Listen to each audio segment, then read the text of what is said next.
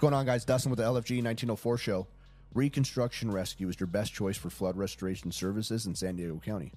With years of experience in the industry, their dedicated team of project managers will work hand in hand with you from start to finish, specializing in home insurance water damage claims. They take on the headache of dealing with your insurance company so you don't have to. Call this number today for a free estimate 760 891 9919. Once again, that number is 760 891 9919. Reconstruction Rescue. Y'all know the deal. Fucking burning daylight here. These guys are in for a fucking treat today.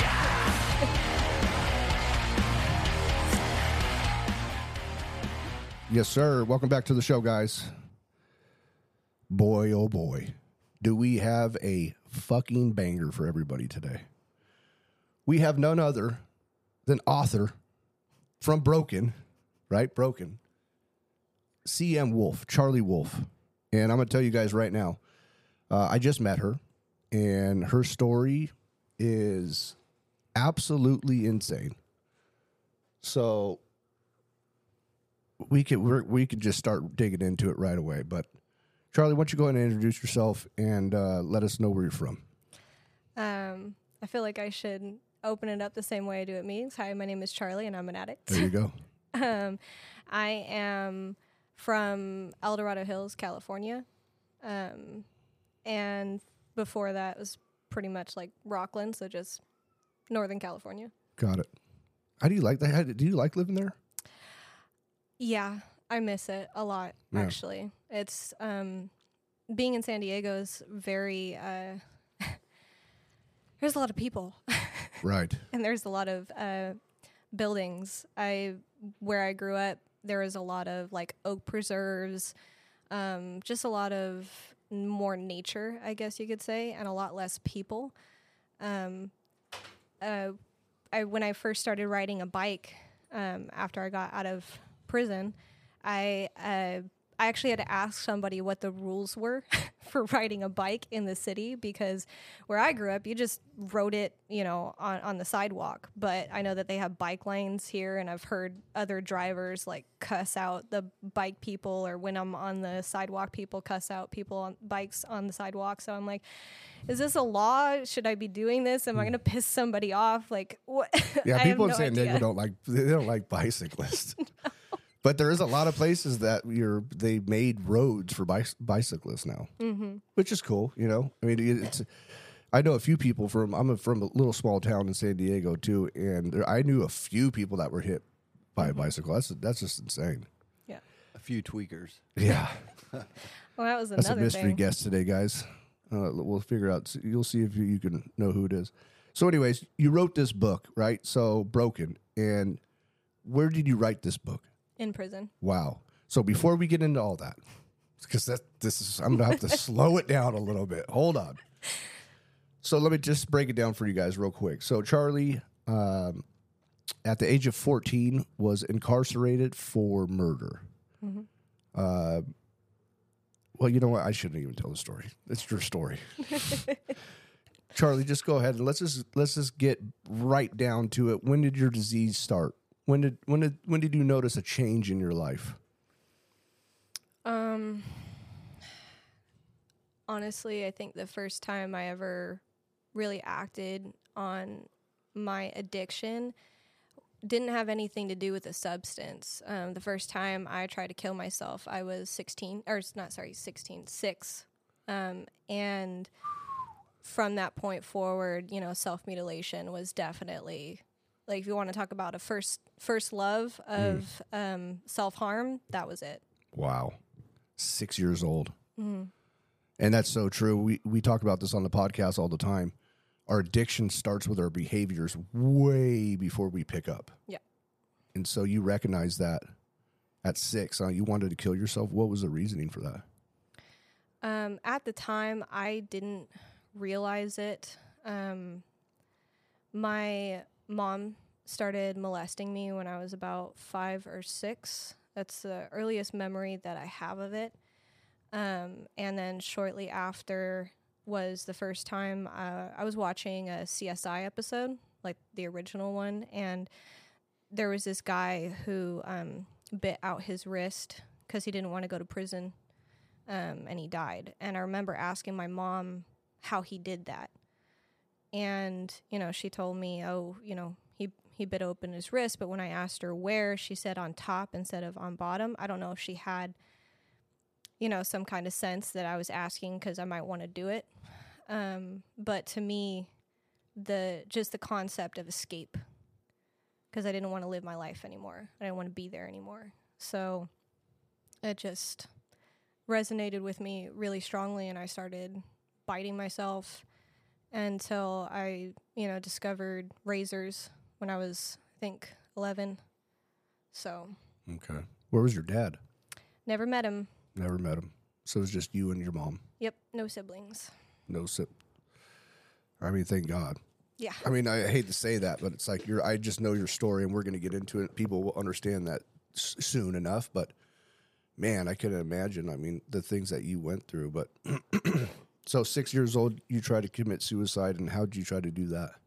Uh, biting out my wrist. Biting out your wrist, but on top. Mm-hmm. So instead of going di- right to the main vein, you were just okay. Yeah, because So it makes sense. Maybe your mom didn't catch on to that. Yeah, she um it's kind of weird because I know I had marks, um, and I was actually interviewed by a CPS worker when I was nine, and obviously at the time I didn't realize that it was a behavior to hide. I didn't think I was going to get in trouble for it. It was just something that I did if I felt overwhelmed um, or I was having a panic attack. That's how I would calm myself back down. Um, and I did it when I was in a CPS uh, interview, and she noted it, but you know, nothing ever happened. Isn't that wild? I can relate to that. So I I was abused as a kid and most people that listen already know that too, but I remember I CPS would come and fortunately people in my family, they got to me and made me lie and basically say, "Oh, you know, he's just, you know, he he lies a lot." Which was I wish now cuz things would have been different, right? Do you ever wish that too? A lot. Hmm. I um, I was a big liar too. Yeah. Um, when I was a kid, I developed as kind of a defense mechanism, um, living in my house. But I basically and started lying about everything. So when I was telling the truth, you know, nobody nobody was going to believe me. Um, and I don't know how much different it would have been. Um, I know that at one point I was removed from my home when I was four um, for physical abuse, and then I was given back to my mom about six months later. And I don't know how differently. I mean, obviously, my life definitely wouldn't have ended up the way that it did, but um, I was already pretty predisposed to becoming an addict, so Mm-hmm. destruction would have happened. Absolutely. Just to think about that though, four years old, things could have, the tables could have been way different. Mm-hmm. But you know what? That's just your pur- your purpose in your life. That's just it is what it is now. Yep. You know, and, and it made it made you the person that you are now. And there's a lot of chaos that happened in between that time. So I like the fact that she said um, that regardless that there was like some destructive behaviors that were going to happen later on, regardless of the outcome of getting taken away or, or staying there, because there's something in us that just gravitates to that. You know, for me and myself, you know, I grew up in a, you know, a pretty crazy atmosphere, you know, people in and out of prison and a lot of drugs around me. And, uh, you know, I was able to access a lot of those drugs because of how close they were and the fact that, you know, I was able to get high with, with my parents.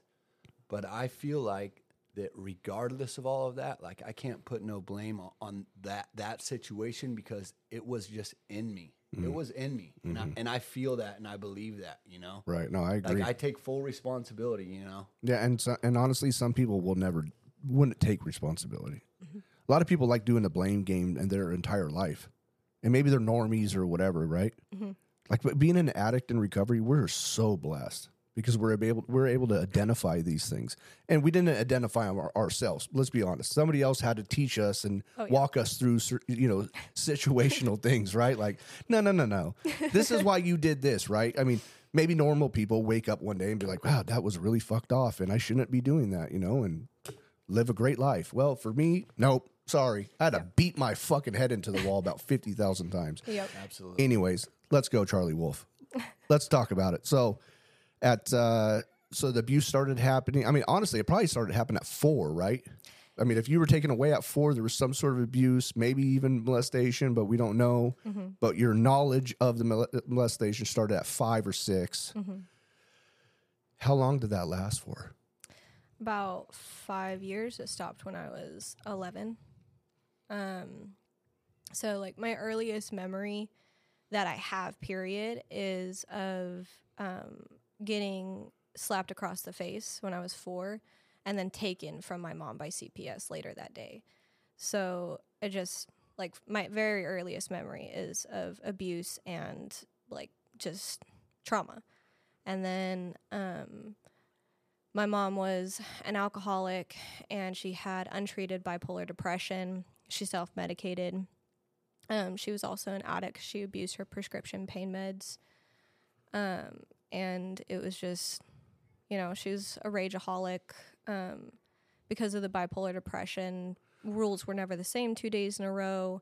Um, her lows were really, really low, like crawling on the ground, crying, begging for my forgiveness for what she'd done to me, like that week, that month, two years ago, whatever the case was. Um, eventually, she got to the point where she felt like if I hit her back, we would be even.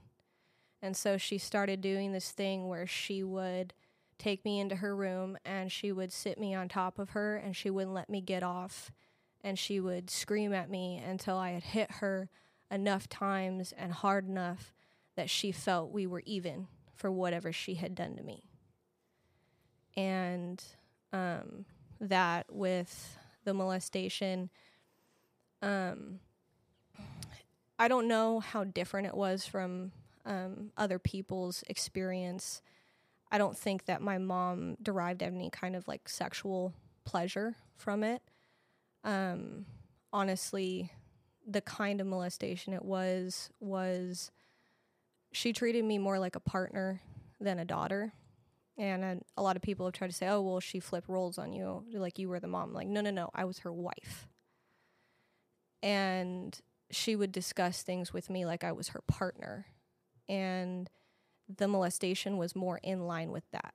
Like she wanted somebody to love her and to comfort her and to, you know, be there in a emotional and then a, then a physical capacity and she used me for that. And it's not to, you know, excuse her from that behavior. She just she was really really sick.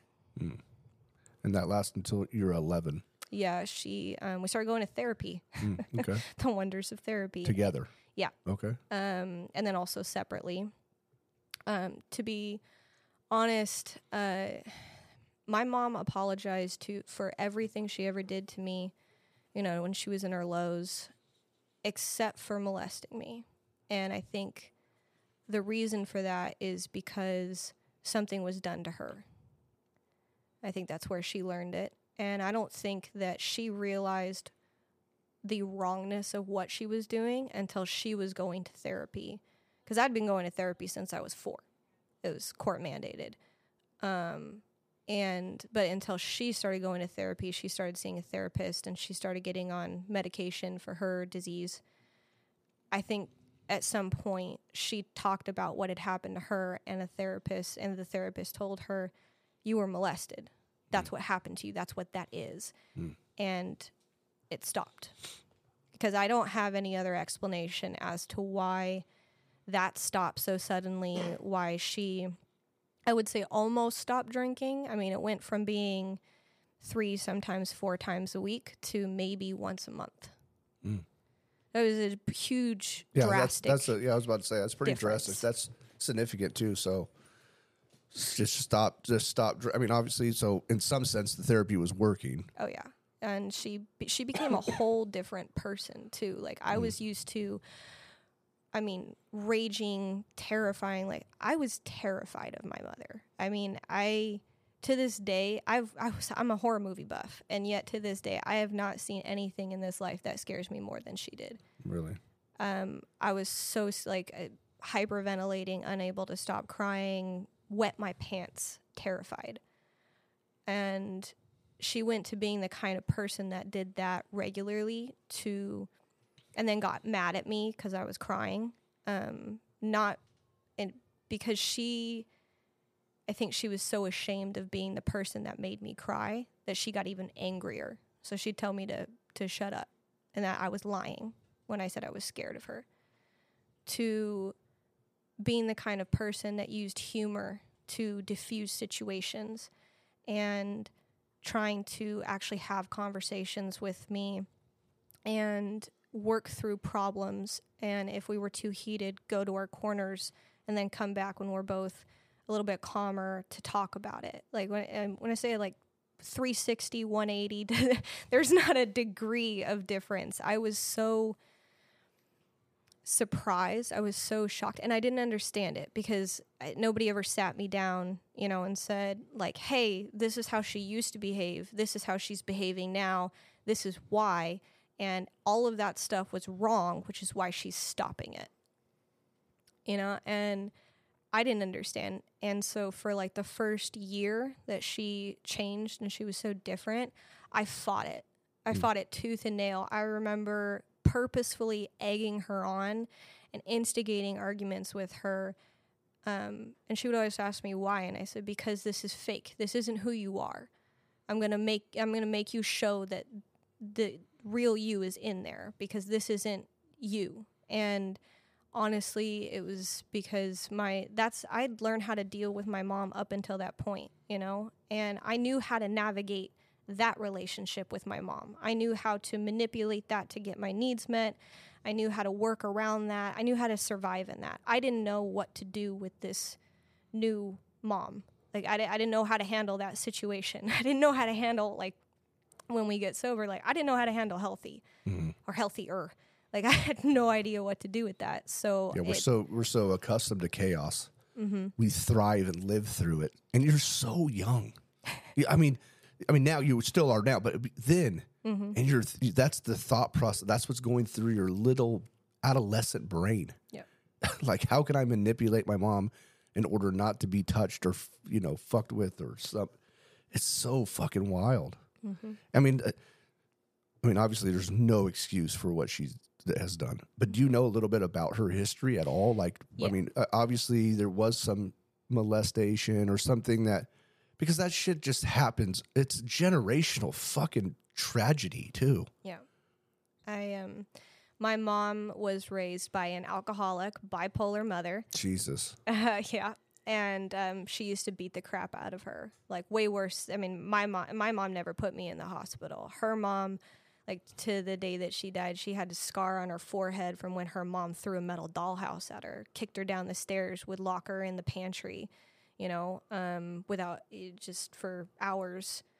And um, it was a living hell. My, from what she explained to me, um, my grandfather divorced her mom when my mom was about 16, remarried.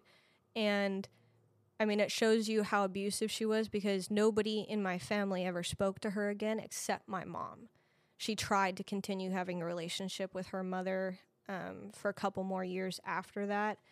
And then um, when my mom was in college, I think her mom, they got into it, and my, her mom tried to hurt her like she tried to to beat on her again and my mom's an adult at that point and she slammed her my mom slammed her up against the wall and told her you know you're never going to touch me again. She walked out of the house and she never spoke to her again until i was about 9 like my my cousins didn't even know she existed. She didn't know that our nana my grandfather's second wife the only grandmother i've really ever known wasn't our birth grandmother mm. until my mom told me and I told them. And then my uncle got really pissed cuz they didn't talk about her. She didn't exist. Um, they didn't go to her funeral when she died.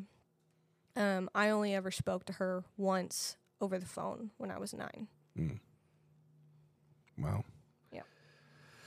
That's some heavy shit right there. I mean, you talk about the, you know, generational fucking curse. Oh yeah. The only thing that I was thinking about the entire time that you were talking about is like you're the stopping point. You know, you're the person that's going to change that family dynamic. You know, what I mean, which you already are Absolutely. just by sitting here talking with us degenerates and you know your story. I just uh, we've uh, we said this before that before it aired, but there's going to be so many men and women that are going to listen to this and just they're going to be able to relate on so many different things. Yeah, I mean, and unfortunately, you know, we have to go through a lot of these, you know, these crazy moments in our life. And I mean, obviously, you went through some really traumatic stuff and a long prison term as well.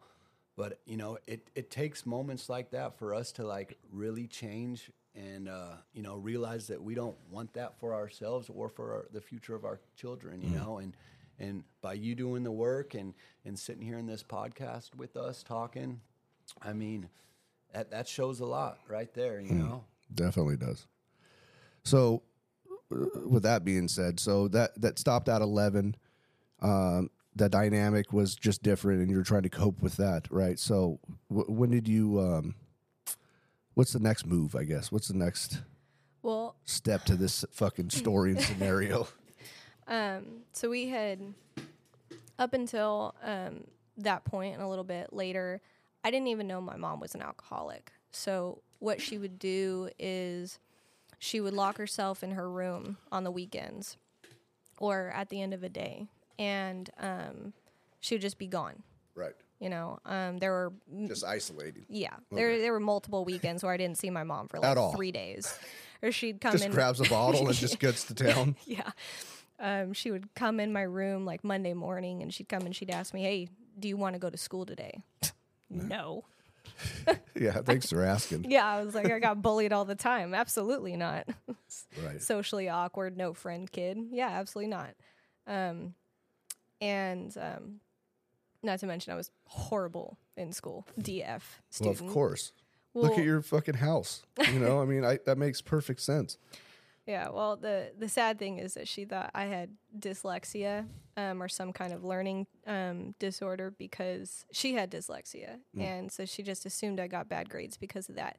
So she got me tested, and then she got my IQ tested, and when she found out the results, she was very wrong. Um, and when she found out just how smart I was, it just added fuel to the fire because she could not understand why I was so bad at school and it just became another reason to fuel like the abuse. Like homework going over homework in my house was like a surefire way for you know um some type of you know physical abuse panic attack and like crying myself to sleep at night every time.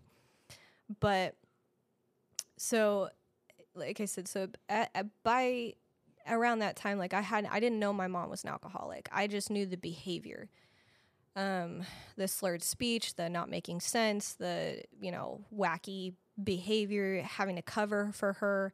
And when i would ask my mom you know like why did you do that? Why did you say that? Um one time i came out in the middle of the night listening to my dog yelping. How old were you? Um at this at this point? uh when i came out in the middle of the night? Yeah, I'm just trying to get to a point like so she start drinking. I know I so rewind. So 11 11 the molestation stopped. She was getting some therapy. You guys were doing it together. But then she would be a closet drinker. Would that was that shortly right after that time span or Um, no, it's like for my whole life. Okay. Um, a- up until about eleven, the the behavior stopped. So instead of it being like three or four times a week, it was maybe like like I said, like maybe once every two weeks, like twice a month. Um, I would I would see it, and when I was younger, and I would ask her, you know, why are you behaving like that? She would always say, "Oh, I, I don't remember that. I didn't do that." I'm like, I, I saw you doing that, or you were talking to me. I, I know you said that. Her response was, "Oh, I was I must have been half asleep." So for my whole life up until um, 11 and a little bit later, my vocabulary for that behavior was she was half asleep. God, the levels of manipulation, the levels of oh man, the fact that she just just minimized the fact that you weren't going, you're not doing good in school was the way that you were living in dyslexia. Like, get the fuck out of here. I mean, my, my family thought I was dyslexic too. they come to find out I'm just dumb. God. yeah. but yeah, so it was um that that's all I knew how to call it and in my head um as much as I I hated it at the same time it was I, I remember it was almost like a chant, you know. It's not her fault. She doesn't know what she's doing. You know, it, she can't help it. She's half asleep. Right. It's not her fault. She can't help it. She's half asleep. Right. Um, and I mean, it didn't change me, you know, sitting on the counter sometimes praying she wouldn't come home. Yeah. But at the end of the day, it's still it, it wasn't her fault. Um, so after eleven, when those things started decreasing, after like the first year, and I started kind of we started learning a different type of relationship dynamic now. Um, I started actually having friends and doing well in school Nice. surprise. Uh, I was in middle school at that point, and um, I started learning actually how to interact with other people uh, in a way that wasn't abusive, because I used to be very abusive myself. Um, and when I was 13, it was a summer between middle school and high school. Um, I was vacuuming our house and in her room and uh, I was lifted up the bed skirt to get as far underneath the bed, her bed, as I could, and I heard the clink clink. Lifted up the bed skirt, and there was like, you know, six, seven empty wine bottles stashed under her bed. And at 13, you know, watching CSI my whole life, like, you know, uh, it all of a sudden it just went bing, bing, bing, bing, Right, you know, right, like, right. oh, this is why Hmm. it all clicked and i and i'm sure that like the night before that or maybe a night like a couple days ago she had been quote unquote half asleep. And so it all just clicked. Right. and that click honestly that's that was the snapping point for me because oh i guess that was like the first snap. And it was my entire life i had covered for her f- to myself but also to her friends to her coworkers to our neighbors to my family. Um, dealing with that behavior being mortified over it taking the pains from it when she would be abusive. And the whole time i had told myself she can't help it. It's not her fault. And then i learned she can help it. It was her fault. She knew that she hurt me when she was drinking and she made the choice to do it anyway mm-hmm. i really don't matter to her and the way that I can best describe it is like being beloved trash. You know, somebody wants you or they need you, but you're still worthless. Hmm. And it just doesn't, it just didn't matter. It didn't matter how much she hurt me in my eyes. And it was that sense of such a deep, profound betrayal. And it was like that those 13 years leading up to that point. So it wasn't just that one betrayal. It was like a betrayal of like 13 years. Every instance i could remember of being hurt or being embarrassed or you know having to plead with her to stay at a family function because she didn't want to be there anymore because she was drunk or she wanted to go get drunk or whatever the case may be um So you didn't see her drink up until that point? I mean, well, obviously you you, you didn't even see her drink, right? Or it had No. you, you never did. Okay. Like I'd see her have like a glass of wine Right. with dinner every now and then, but I'd never like seen her just sit down and start chugging Right. and get drunk as an aftermath. Right. Um, she she definitely You never thought that that was a problem nope. until that point. Nope. Yeah. She she hit it. I mean, us addicts, we hide things so well, Mm-hmm. so it's not like a big surprise. But man, I bet. I bet you're the flashing of all of the things in your life. I bet it was just fucking so traumatic. Mm-hmm. You talk about your life yeah, flashing before your yeah, eyes. Yep. Like all of these these situations, man. Yep. All the connections getting made, and it's Yeah. like a, Like I, I literally, I'm, I'm sitting here and I can just like feel. I don't know, man. Do you feel it, Travis? Like I just feel this conversation, man. Like I just feel it. The mystery man. I'm sorry. Yeah. My bad. Apologize. Yeah. Yeah. I know. Well, I, I mean, I how what how how fucking crazy is it? how many there? You said there's six wine bottles underneath the bed just clinking everywhere. Did you call her out about it? I didn't. Oh, I was honestly like at that point, I, this sense of betrayal was just like, oh, so you don't give a fuck about me, yeah. then I'm not gonna give a fuck about you. Oof. and I so like my mom like I grew up with my mom saying this thing and it's like branded into my cerebral cortex. Uh, she used to say that I was her mini me. I was half of her. And this like I really that's what I really felt like. Like I was half a person and she was my other half. And so you can imagine like Siamese twins, this is the other half of you and you absolutely hate them. You're terrified of them. And that's what it felt like. And it wasn't until I figured out she was an alcoholic that I was like, you know what? I'm just going to cut you out. And if I die, I die. Right. Like, I'm, I don't care at this point. I will be a half a person to get you away from me. How many times did you try to commit suicide? Um, up until that point, um, twice. Once when I was six, once when I was thirteen. Um, I the the one when I was thirteen was when um, I think it was yeah it was before um, I found out she was an alcoholic. My mom had uh, very strenuously pressured me into abandoning my friend group that I had made.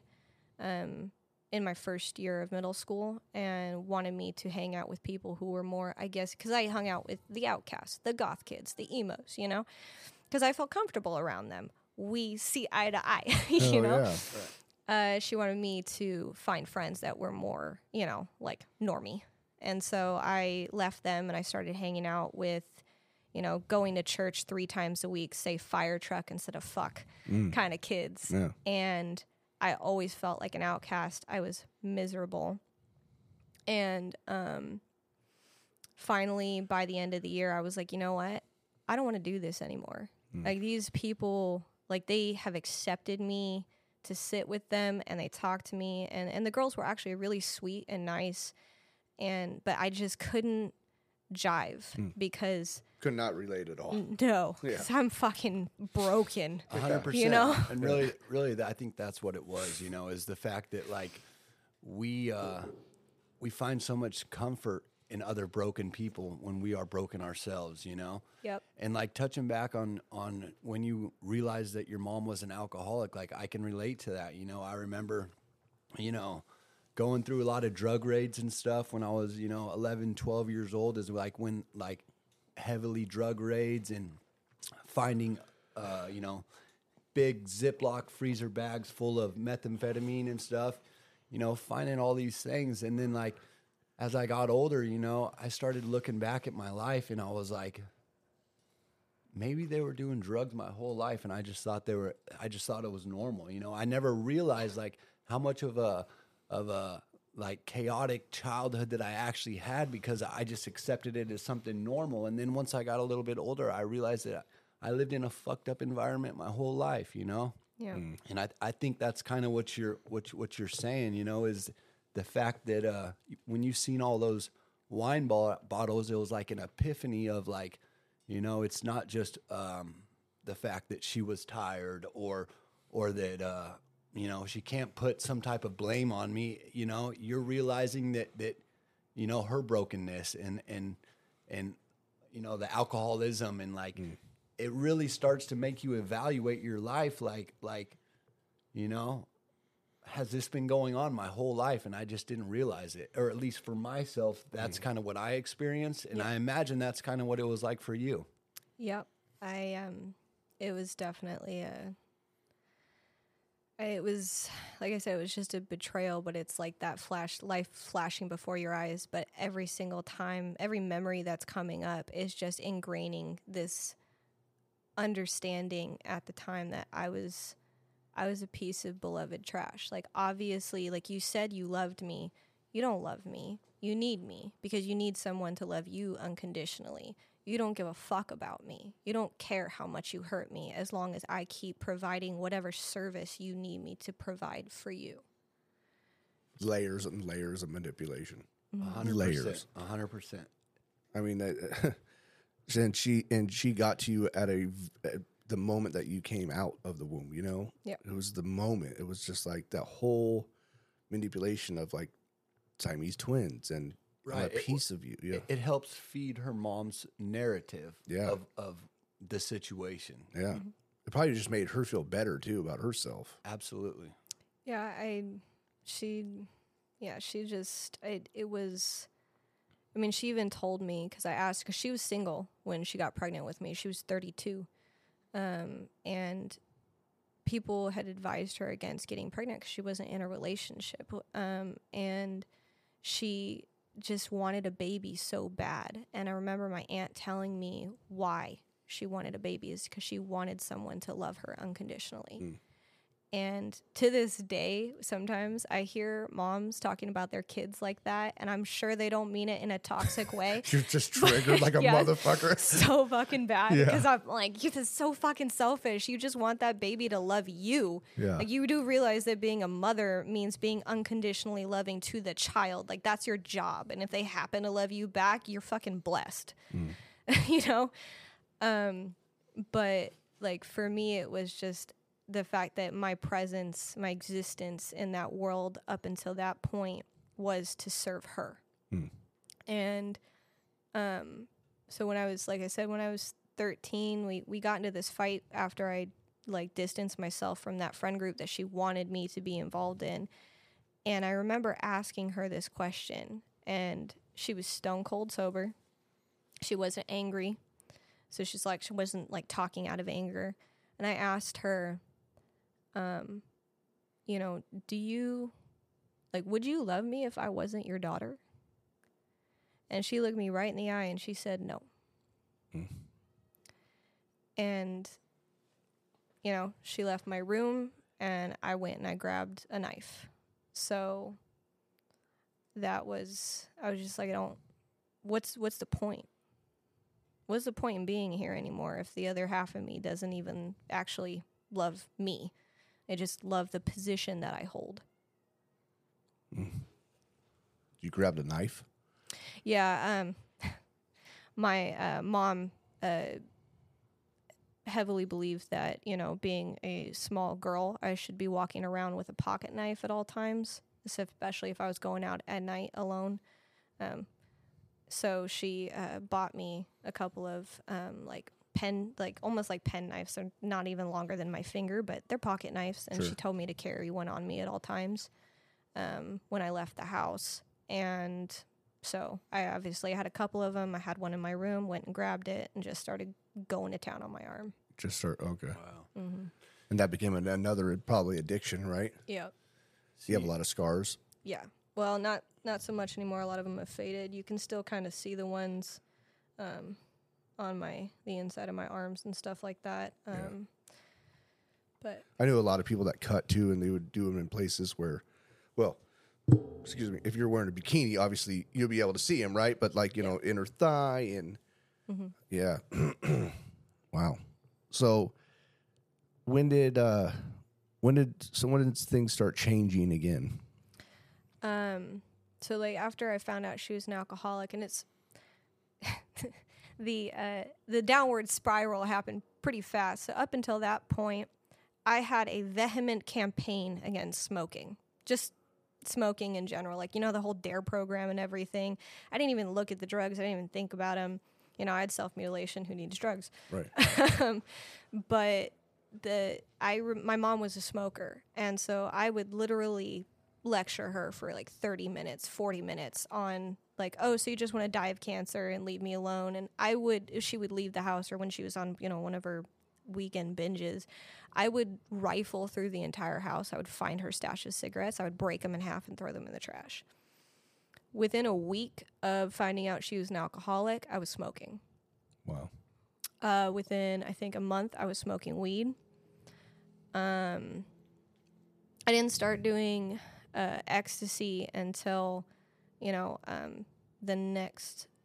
That was in I want to say like probably June, maybe. Um, and it wasn't until I, I didn't start doing ecstasy until I uh, met my co-defendant, which was in December.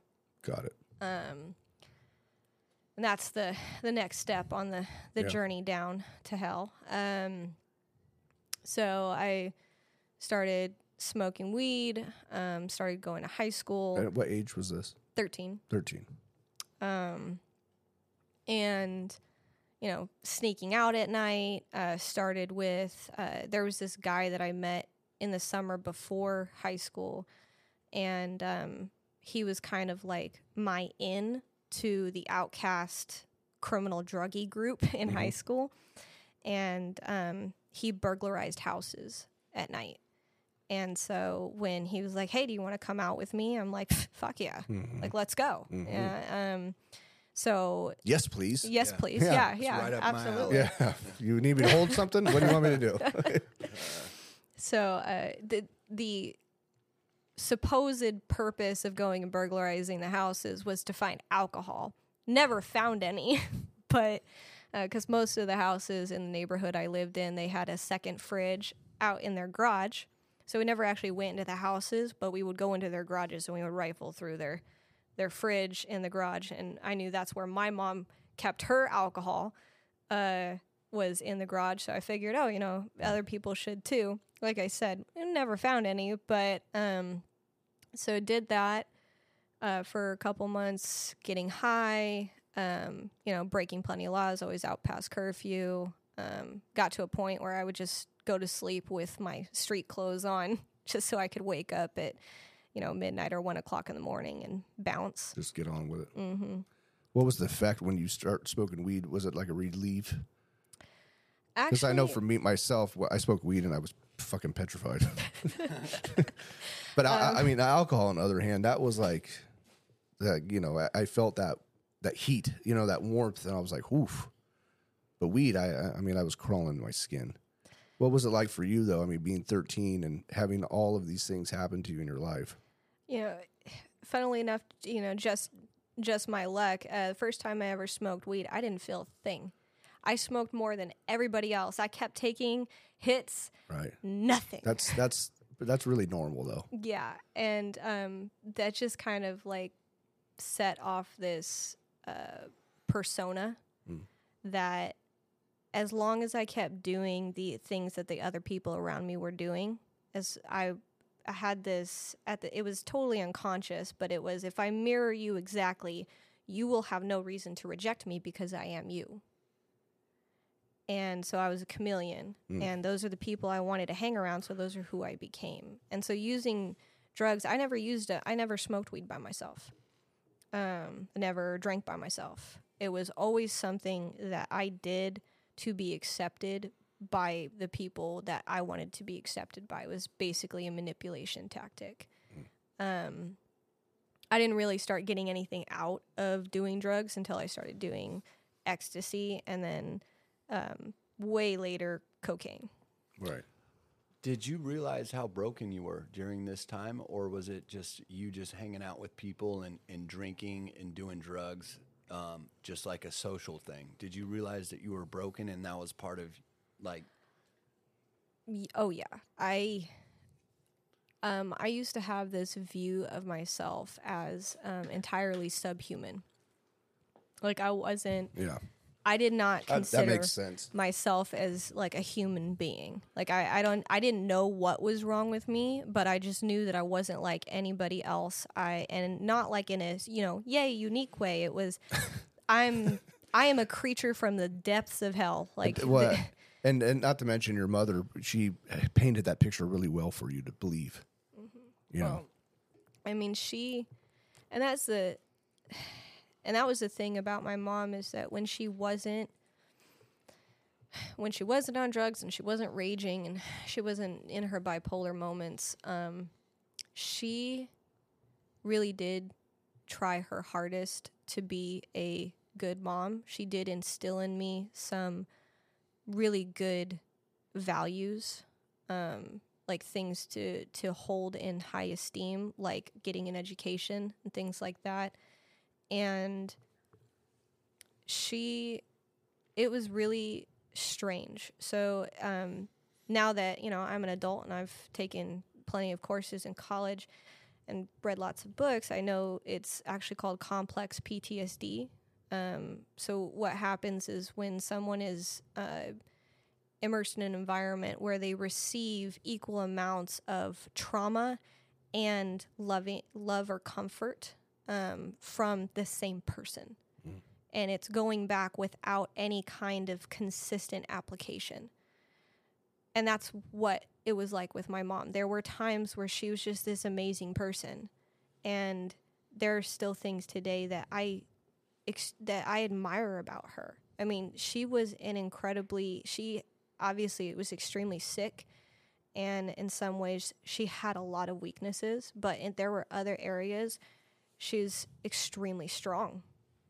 I mean she put herself through college. She had a master's degree in mechanical engineering from Cal Poly. She's extremely intelligent. Um, to this day i remember the first uh, lecture she ever gave me on the theory of heat dispersion in the first grade. Like she did things and she was a person. When she was good she was she was a great person I like the fact that you could acknowledge, you know, you can acknowledge all the good that she was that she did for you as well, and, and not just point out the flaws. You know, mm-hmm. because us as individuals, especially if we came from trauma, it's so easy for us to get caught up on all all the trauma. You know, Yeah. And it sounds like you've done a lot of work on yourself too, where you're able to to view her obviously as a broken human, but flawed, but still very smart. You know, mm-hmm. and was there for you at times. Well, yeah, you, clearly you, you that's you know where you get it from, right? So you don't well, you don't know your dad, but the fact of the matter is, your mom seems like she was a pretty intelligent woman. I mean, look at you wrote a freaking book. For Absolutely. Christ's sake. Yeah, yeah, yeah. Me and Dustin can't write books. I'm gonna, Yeah, I'm gonna no, tell you no. that right now. I mean, I could barely read a book, so I mean, so keep keep keep on going, keep on going. We're good.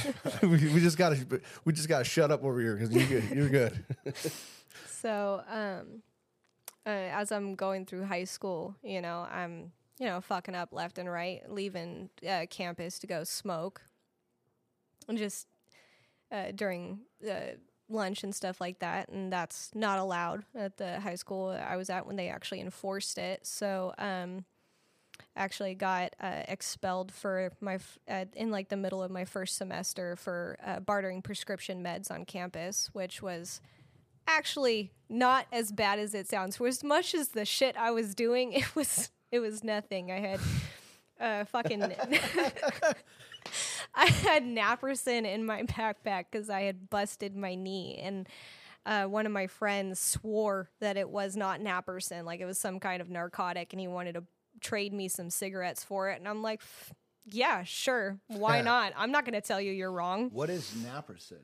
It's like It's- an ad, it's like an Advil. yeah, it's like naproxen. It's an anti-inflammatory. Hmm. Yeah, no, it's exactly why I do not know what it is. yeah, yeah, it's no narcotic effect whatsoever. And I only know just because I was a pillhead, and I would try to get high off anything and everything. I probably even shot that shit up my fucking veins. say, don't tell me I you were caught up shooting that shit. Yeah. What are you gonna What are you gonna load it on? Naperson, motherfuckers. Shoot it right here. Last headache. Totally. yeah, so So you're a um, drug dealer. Perfect. Yep, yep.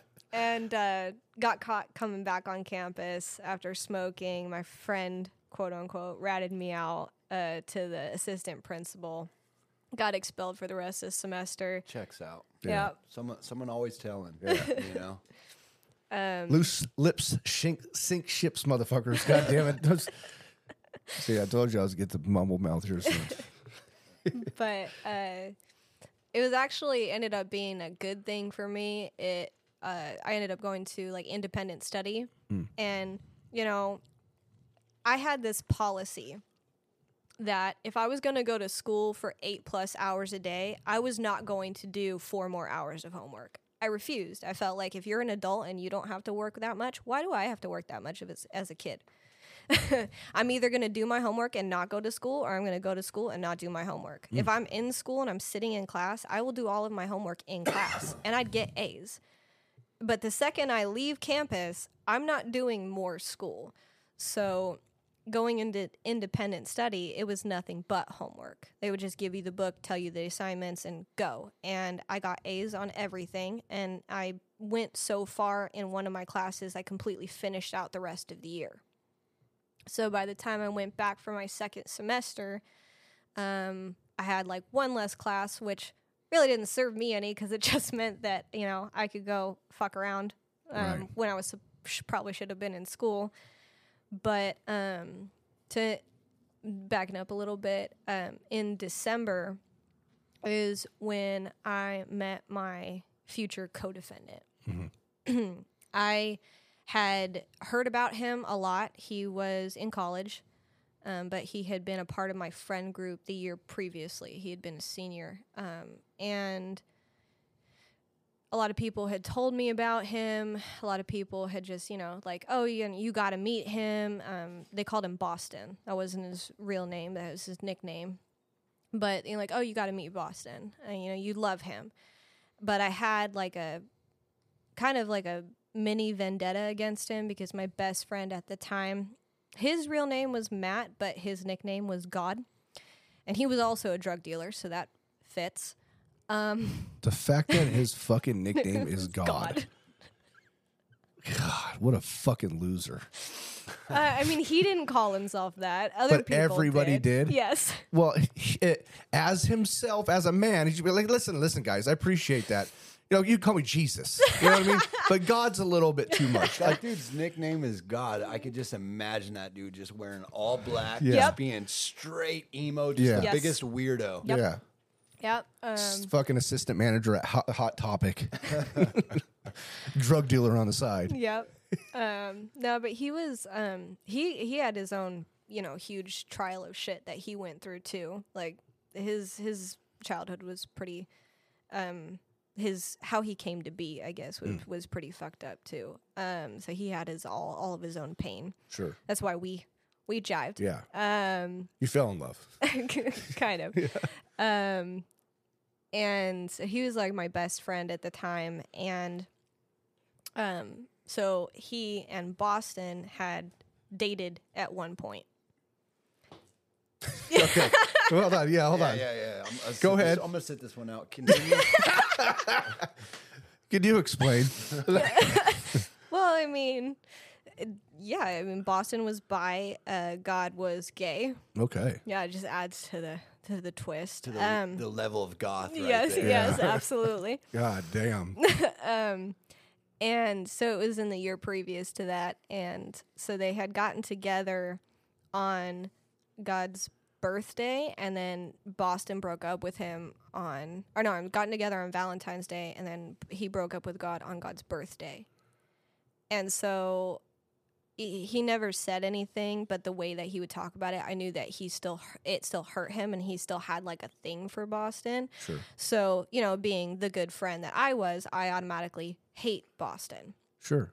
Um, uh, until I met him for the first time, I was, um, so my town was, you know, pretty small. We have a town center, and like that's where the movie theater is, that's where all the shops are, you know, that's where the coffee shop that all the goth kids hung out in, and I was a goth kid. So, um, we, I was there and uh, I was hanging out with uh, a friend of mine, two friends of mine, and we'd been smoking weed and stuff like that. And my mom was supposed to come pick me up.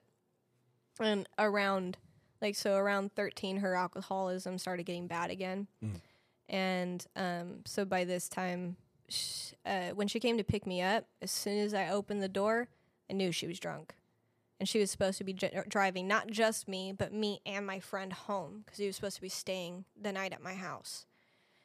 And I'd already had more than one account of getting in the car with her, not realizing she was drunk with a friend and then her driving crazy. And I'd had to drive the car, you know, multiple times home uh, for her. And so just opening the door, realizing she was drunk, I was like, yeah, no, I'm not getting in the car. He's not getting in the car. I, I, no, like you can fuck my life up. Let's go. Let's, let's die. But we're not going to kill Brett. So, um, I asked her, you know, again, not even addressing it because we don't do that in alcoholic families. We don't call people on their shit. Uh, I just asked her if I could stay later. And um, I said, you know, Brett's dad's coming home from work. He can drop us off um, at home on his way back. And so she said, okay. She left, stayed, smoked some more weed. Um, and as we're sitting in the back of this coffee shop that was called Habit, funnily enough, uh, this guy walks in, you know, and he uh, walks up to the counter. Brett gets up and says, Boston, you know, goes over, gives him a hug. And I'm like, ah, you're Boston. I hate you, you know? Um, however, I am, you know, being the uh, well equ- equipped by this time now 14 year old that I am, I have a bunch of lighters, and this is so sad. Um, I have really small, soft hands. This has not changed. Child safety locks on lock on fucking lighters used to rip up my thumbs. Okay. So I had six of them because, you know, stolen. And uh, I was trying to light one of my cigarettes, or I went to go bum one off of him because yeah, I may hate you, but I'm still going to ask you for a cigarette. I mean, Sure. um, and I couldn't light my lighter, so he went and he just, you know, flipped out his uh, pocket knife, flicked all of them off, and I was like, okay, maybe you're you're kind of cool Right.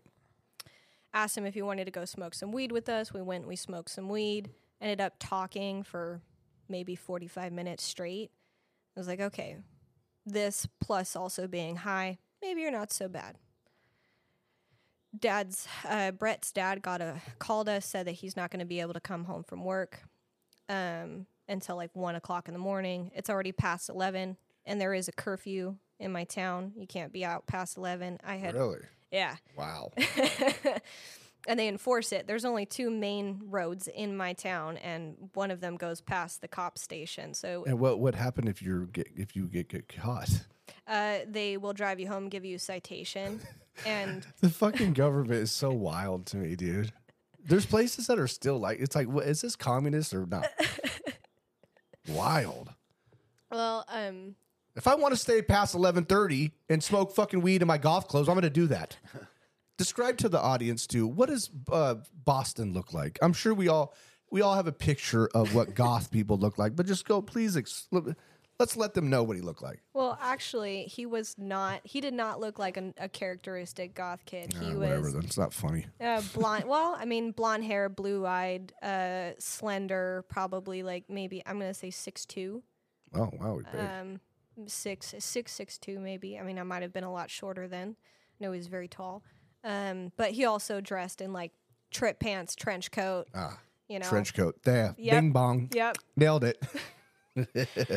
i mean i still i i'm still looking forward to i'm still looking forward to the day i can afford a, a trench coat because that was like my safety blanket growing up i want another one Really? um All right. um but So you're still goth at heart. oh yeah Okay. Yeah. Uh, not not too emo. I can't Right. get down with the emo ness too much anymore. No. Yeah, I don't hate life. I'm pretty happy about it now. Um, but so I didn't have anybody to come pick us up. We can't walk home. It's like five miles. It wouldn't have been a big deal, but I had previously just gotten a citation for being out past curfew a couple months before that. So I really didn't want to get picked up by the cops again. And like I said, there's no avoiding it when you walk home on a main road Right. for at least like three miles of it. And uh, so I, you know, turned to dude with the car, Boston. Boston. All right. I asked him, he was, I'm like, hey, look, I know I don't know you, but um, I have no way of getting home. Can you can you give us a lift home? And he said, yeah, absolutely. So he gave us a lift home, and um, that just that was the beginning of the end. You know, the next week he was at um, Habit again, asked for my phone number, gave it to him, um, and we just started texting, hanging out uh, once a week. Turned to you know Saturdays and Sundays, and then Give it give it the timeline real quick because I'm gonna say something. So how old were you? 14, How old was he? 19. There's a fucking line in the sand, man. Yeah. and like you know there's there's a lot of things like going on in this little motorcycle community shouldn't say little big right but there's there's this uh you know a case that was brought up of, of somebody doing some things like 11 years or he's painting this picture but the fact of the matter is he's a convicted child molester that's his charges he played guilty to it and i've just been every there's been a few people that have reached out to me and and I just keep saying the same thing. There's a fucking line in the sand. When I turned 18, I knew that I couldn't fucking date that 17 year old, even I went to high school. It's just like it's instilled. You know, it's it's just there's a fucking line in the sand, and 19 year olds should not be dating 14 year olds. Yeah, I I defended it. I defended him. I'm like, sure you did. and I didn't get it until I was 20 and I was yeah, in prison and somebody asked me they're like, "So, he was 19." I said, "Yeah." He was like, "You were 14." I'm like, "Yeah." And they're like, "Okay, so how would you feel about dating a 15-year-old little boy right now?" And I'm like, "That's disgusting." That's disgusting. Right. Oh my god. Like I it hit me that realization. I'm like, what the fuck was he thinking? How what ew. Right. You know, like Right. I, I don't understand. Because who in their right mind when you're 19 and he had other girls that were appropriately aged and let's just say like they had feminine bodies. I didn't. Um that that wanted him, that wanted to be with him. Like why would you pass up that to be with a 14-year-old little girl? You know? Yeah. And I just So you start he start texting you, and obviously you were you were okay with it. Yeah, Right. yeah. I um, you know, obviously every younger girl likes older older guys. It's always a that's that's the downfall uh, for a lot of teenage girls. Um, and I uh, so we started texting, started hanging out. Um, whenever I would go to town center, because town center was like a weekly thing. Sure. And um, at one point, like I was just telling him everything. Travis is flipping through her book. It's fucking massive, you guys. It's a fucking encyclopedia. Yeah. So let's just let's just stop real quick. It's, the book's called Broken. C.M. Wolf wrote it. Where can they find this book at? Uh, it's on Amazon. It's also available at Barnes and Noble. Perfect. The fact that I can't smoke in this studio is bullshit. Why? so when you look up CM Wolf, will it tell the story of of what happened to you get getting to prison? No, um, So I what's the reason behind that, if you don't mind me asking? I changed my name. So uh, my birth name was Tylar Witt.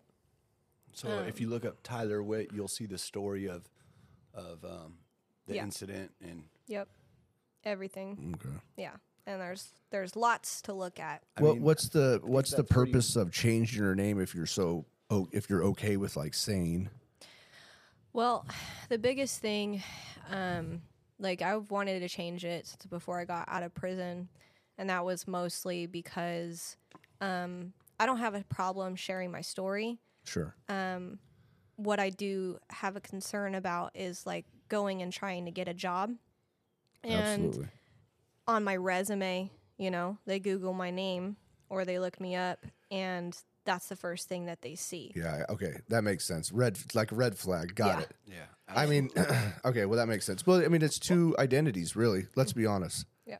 that person is the past life this is the new life And that was the other but at the end of the day Right. your old life is always going to be with you Yep. you know I do think it's important for the listeners though to to know who she was. Oh, for sure. To be able to, if they want, you know, look that up. You know, because it is a a very interesting story. I love we have we have given these guys an hour of cliffhangers this far of saying prison and what and they I haven't can't even even believe we've been on here for an hour. To be I know. honest, It's fucking gold. and I think it's great because everybody's like, just probably, what the fuck? You know what I mean? No, no, no, not yet. Not yet. Yeah. You fucking degenerates. Well, now that they know my real name, they've probably already Googled it. Shit. fucking Travis. No, no, no. That's good. That's going to hold them on even longer. Well, it doesn't matter. The, you, you can read whatever you want. You're not gonna, you're going to hear the real shit right now. yeah. So, so, so, so the relationship started with you guys. Um, did were you? I mean, you became boyfriend and girlfriend. Yeah, um, eventually. So what what happened is he's I was I was buying my smokes off of him, um, and at once so he had come to my house to give me smokes like once before that. Once um, is probably like in January, like bes- between the middle beginning of December, Sure. end of January, and um, at the time I had a boyfriend that. Uh, so it was kind of a weird relationship. Like I was confiding in him a lot, like more than I had anybody else in my life. And he was listening to me like I felt like nobody had ever listened to me before. Mm-hmm. And one day I had a absolutely horrible like knockdown drag out fight with my mom, showed up at school like crying my eyes out kind of thing. And I texted him and I said, "Hey, I don't need smokes. I just need somebody to talk to. Like, can you come by my house tonight, please?" And he showed up. I sit, sat in his car for about, I want to say, This is Boston, right? Yeah. Okay. um, four hours, and um, I just talked about everything, and that was really the beginning of making him my higher power because I just handed him my life Right. and I asked him like, "What do I do from here? What do I do?" And you know, he helped me work it out, Okay. and um, Let me- Let me, ask you real quick too. So, with all the trauma and all these the things that happened to you in life, did you have a lot of boyfriends? You know, did your did you start having sex at an early age, or was that not in the picture? uh, Because I know for some, it, it happens right away. Um, I had had a lot of, I, if you want to call them boyfriends, I flirted a lot. I was a huge flirt, Got it. and um, like I would flirt with a guy, and then he'd ask me to be his girlfriend, and then like a week later, I'd want to go flirt with another guy, and I felt like one of my th- one of my quote unquote rules was like, oh, if we, if you want to go flirt with another guy, obviously you're not with the right guy, so you should probably break up with him. Sure. you know, don't be a cheater. Sure. Um, so that's what I would do. So I, if you if you lasted two weeks, you know that was a, that was a victory. All right. um, but and the only reason why I was with my boyfriend at that time when I met Boston, uh, was You're flirting. well it no the the reason Convenience. Yeah. well the reason why I was with m- that boyfriend for so long because up until the time I broke up with him, I was with him I think for three months was because two of those months he was in juvie. Okay. Perfect. you know. Um, That'll hold a relationship together. Yeah. Oh, yeah, absolutely. absolutely. It's probably the, one of the best ones you ever had. so, uh, but like as we started like getting more emotionally connected, and then um, he knew I had a boyfriend, um, and there were. But oh, to answer your question, no. Up until that point, I hadn't had sex yet. wow. Yeah. Good for you. I mean, I, seriously. I mean, even the, the the the trauma and all of the things that have that has happened to you Mhm. to uh, you know hold on to something like that, especially. Especially, I'm such an idiot. Especially, fuck, I say especially. The fuck is this? What kind of language is that, Travis? Never mind. No, okay. Anyways, um, you know, especially that uh, you would just, I would think for myself, it was like I started really young too, Mhm. and it was like that needed to be loved and wanting to have companionship, which I didn't even understand that word yet, Mhm. and uh, and I was, I guess, just trying to think if that was something that was relatable with you, but clearly not. I mean, even though at fourteen, probably, I'm Mhm. assuming that's when it happened. Yeah. So that's Um, still really young. Yep. I mean, I can't even imagine that's that's when I lost my virginity too. And I see 14 year olds today that are still playing in the streets with their kids Yeah. Right. and not even having the life that we had, No. which is fucking awesome. It And I know, and I know there's some kids that are not. You know, there's a lot of kids that are just like us. And and doing all these wrong things at at, at such an early age, stunting our growth, Oh yeah. killing our spirits. You know, just done. All right. Well, then an- that answer that. Yeah. um, so like, uh, as we started, and I started coming to depend on him more and more. Like I said, like he started becoming my higher power. I just kind of would like hand my life over to him whenever anything like negative would happen, and I would just be having a meltdown because I had I was undiagnosed at the time, but I had anxiety and depression.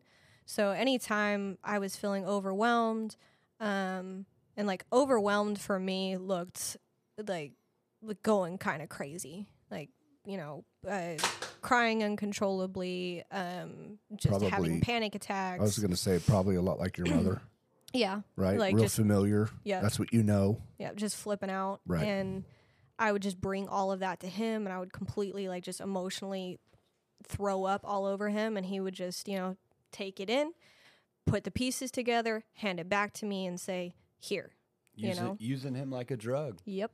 That's exactly what you were doing. Yep.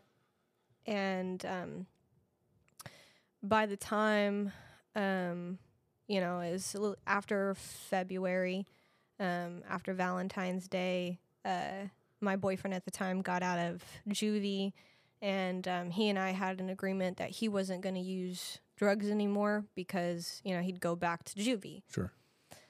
Um, but I told him like, hey, if you're gonna use, just let me know, so that way if you disappear, like I know where you went.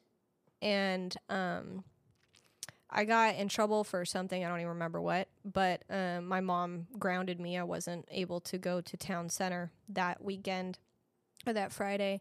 And um, by this time, my mom's met Boston, and she adores him. You know, um, she put him in the big brother role in my life. Did she know that you guys were dating? No. Well, up until that time, we weren't. Right. Okay. But so you're just friends. hmm But she never was weird about him being 19 and 14. No. I mean, and it wasn't just him. You know, like later on, people like, oh, well, he manipulated her. He did this. I'm like, no, I had other friends who were 18. And I remember there was this one guy that I had been hanging out with a lot. And I asked him how she, I asked her how she would feel about me like dating him. And she's like, well, I would want to get to know him a little bit better. But other than that, I don't see a problem with it. Hmm. You know, I, I don't, I don't know what her mentality was behind that. So I Yeah. can't really tell you. Um, but you know, she like he was kind of like sit down for family dinners, like Right. that that kind of inclusion in our family unit by that time. Um, but he was also the one that would come and pick me up when my mom was drunk. So when my mom would, you know, be drunk and she'd start getting violent, I would call him, he would come get me and I'd go hang out in his car for, you know, 4 hours or um there were a couple of times where I went and I slept at his house. And my mom, she got to the point where she would call him if she didn't know where I was in the morning. And um, then she just kind of stopped asking because she knew if I was with him, she knew why I was with him. Mm. So again, we, we're never talking about this. We're not going to talk about the reason why I had to leave in the middle of the night. Um, just that Just straight minimizing it. Yeah. Just it never happened. Yep.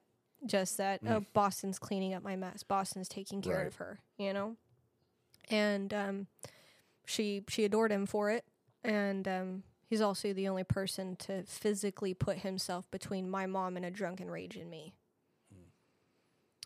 and so again that just adds to the whole like you're my savior you're my higher power you know the way that i viewed him and um so that weekend, you know, he was going to come over for family dinner and um I was grounded. I couldn't go to town center to see my boyfriend and then so he comes over, he sees me or Boston comes over and sees me for like 30 minutes. He goes to town center cuz he's going to go hang out with some of his friends and then come back. He ends up coming back maybe about a half hour later and he tells me, you know, "Oh, your your your boyfriend is uh doing drugs." obviously, you know, broke my whole heart.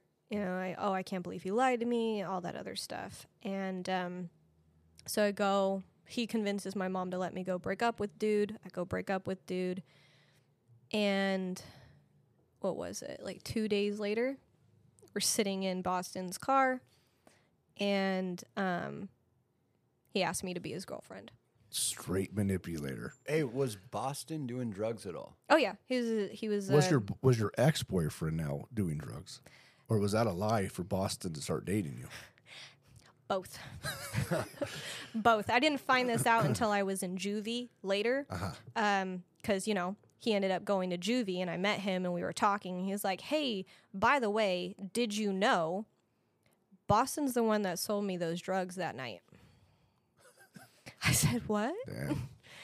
Um, come to find out, Boston went to Town Center specifically with the purpose of finding him To sell him to sell him drugs. drugs to come back and tell me that he was doing drugs. Right. And when he came back and he told me, he said that he I was like, "How do you know?" He said, "Well, Graham is the one which is another one of our friends. Graham is the one that sold him the drugs." So, you know, lots of lots of manipulation, you know. to the core. Oh yeah. Um, so we ended up, you know, we started dating, and um, uh, we, uh, you know, that was on uh, February twenty third. Um, and then, like within two weeks, uh, we started having sex. You know, obviously, if um, I'm sure there are plenty of women. I don't know how it is with guys, but um, the the person you lose your virginity to, if it is in a relationship, that just piles on the like the obsession. And so it was that that was it. You know, sealed sealed for for Yeah, forever. forever. I mean, that, yeah. No matter what, I mean, everybody could relate. They all remember who their first person that they ever been with was. Yeah, it was my wife. Good fucking answer, bro. That's awesome. Yeah, really good answer. Fucking loser. no, but I, I listen. I can totally relate with that. I mean, but for, I mean, I can't relate with the way women feel. Mm-hmm. But I can, I, I can assure you, I can understand being 14 years old, and you know, that happening to you and losing your virginity. I'm sure that you were pretty stuck like Chuck. You were probably you were already thought of him as a higher power, Yeah. and that was just sealed the deal. Yep. What a fucking Boston, man, Boston. Fucking pedophile and a fucking manipulator. Go figure. Yeah. All right. Do you still talk to Boston? I do not. When was the last time you were in contact with him? um, about five years after I got arrested. Um, I can tell you that, tell talk about that more because there's like a whole story behind Yeah, that. Travis, calm down. You know, we're, we're an hour and 17 minutes into this, you know? like I feel like I should apologize, but you did say, you know, like I'm, I, it, it's a lot. you It know? is a lot.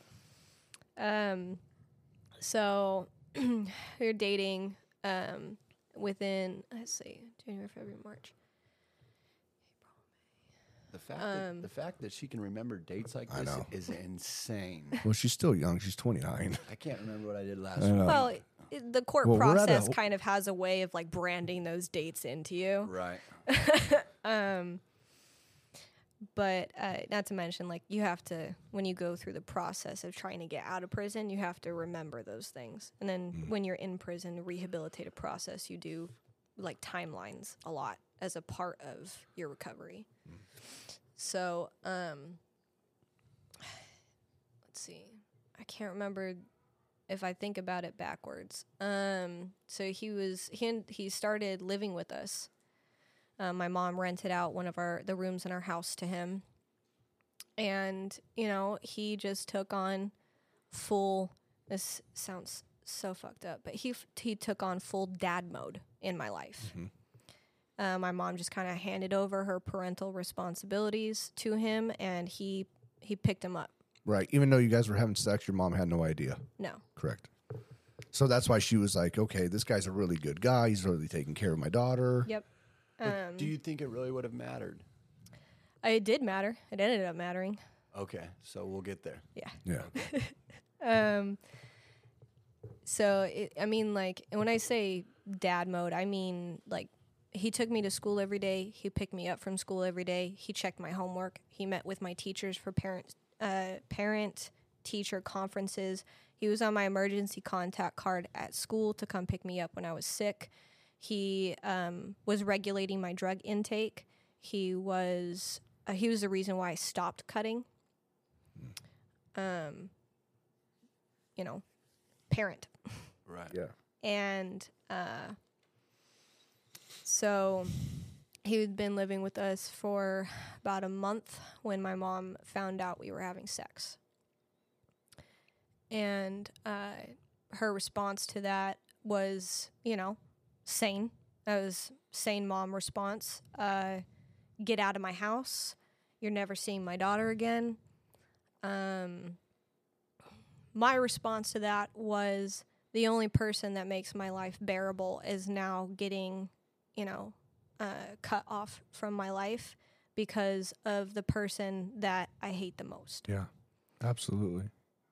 And the only way, and the very first thing I did was, you know, she had him come over the that next, I think it was the next day or that weekend to come get all of his shit.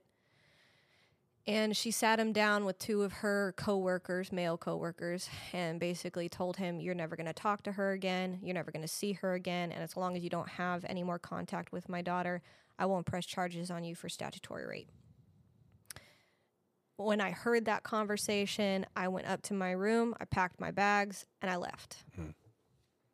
And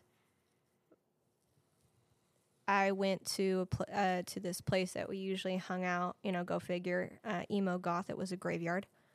Um, and obviously, Boston knew exactly where to find me. So my mom, when she realized I was gone, sent him to go find me and bring me home. So even though she said don't see, she got it. Yeah, because Jesus Christ. because she knew she's there was there was she knew she was never going to get me to come home she had already mu- she'd already come to depend on him to take care of me so much up to that point that you know turning to him and saying well you know go get her. So he found me and i told him you know i cannot live without you. I can't do this without you.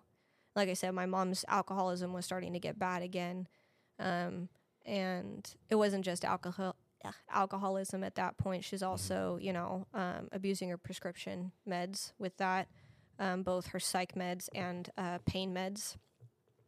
And That's a cocktail right there. So she's probably just all over the place. And when you're coming down, yeah, Psycho. Mm. That's how my mom was. Mm-hmm.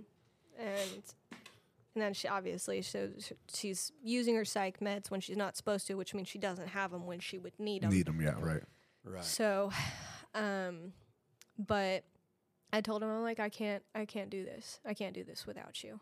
You know, and I told him you know we always joke about being Romeo and Juliet, um, but which is hopefully we had a different ending. Well, maybe we're not supposed to. You know, maybe like we should just kill ourselves because that way we can be together for all of eternity and we don't have to worry about anybody else getting in the way. And his response to that was that should be an absolute last resort. Hmm. Not What's going on, guys? Dustin with the LFG 1904 show. Proud to announce our partnership with Law Tigers. If you have been in a motorcycle accident, let's get you the compensation you deserve today and get you back on the road.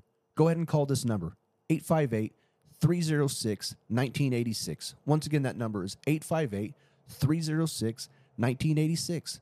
Law Tigers, nationwide. Doesn't matter where you're at. Call that number. LFG. no, that's a horrible idea. That was it's a last resort. It's still on the table, but Sure. you know, just wait. You know, we'll um we'll run away together. What's going on, guys? I'm here to talk about a clothing brand, The Recipe Golf. This brand is more than an ode to golf. It's a celebration of holding your head up high, always embracing the experience that shape our identity. The recipe that signifies an understanding that the success requires a blend of elements, a recipe that defines who we are in this world. Go and give them a follow today, guys, on Facebook or Instagram, The Recipe Golf, or visit their website, www.therecipegolf.store. Use promo code LFG for your first purchase. Let's fucking go. First. Let's try that first. And that was, and I, you know, he promised me that, you know, we were going to start putting things together to try to run away. So that's what got me to go home. And for the next month, you know, I thought being a kid and growing up with my mom the way that she was, that had been hell up until that point.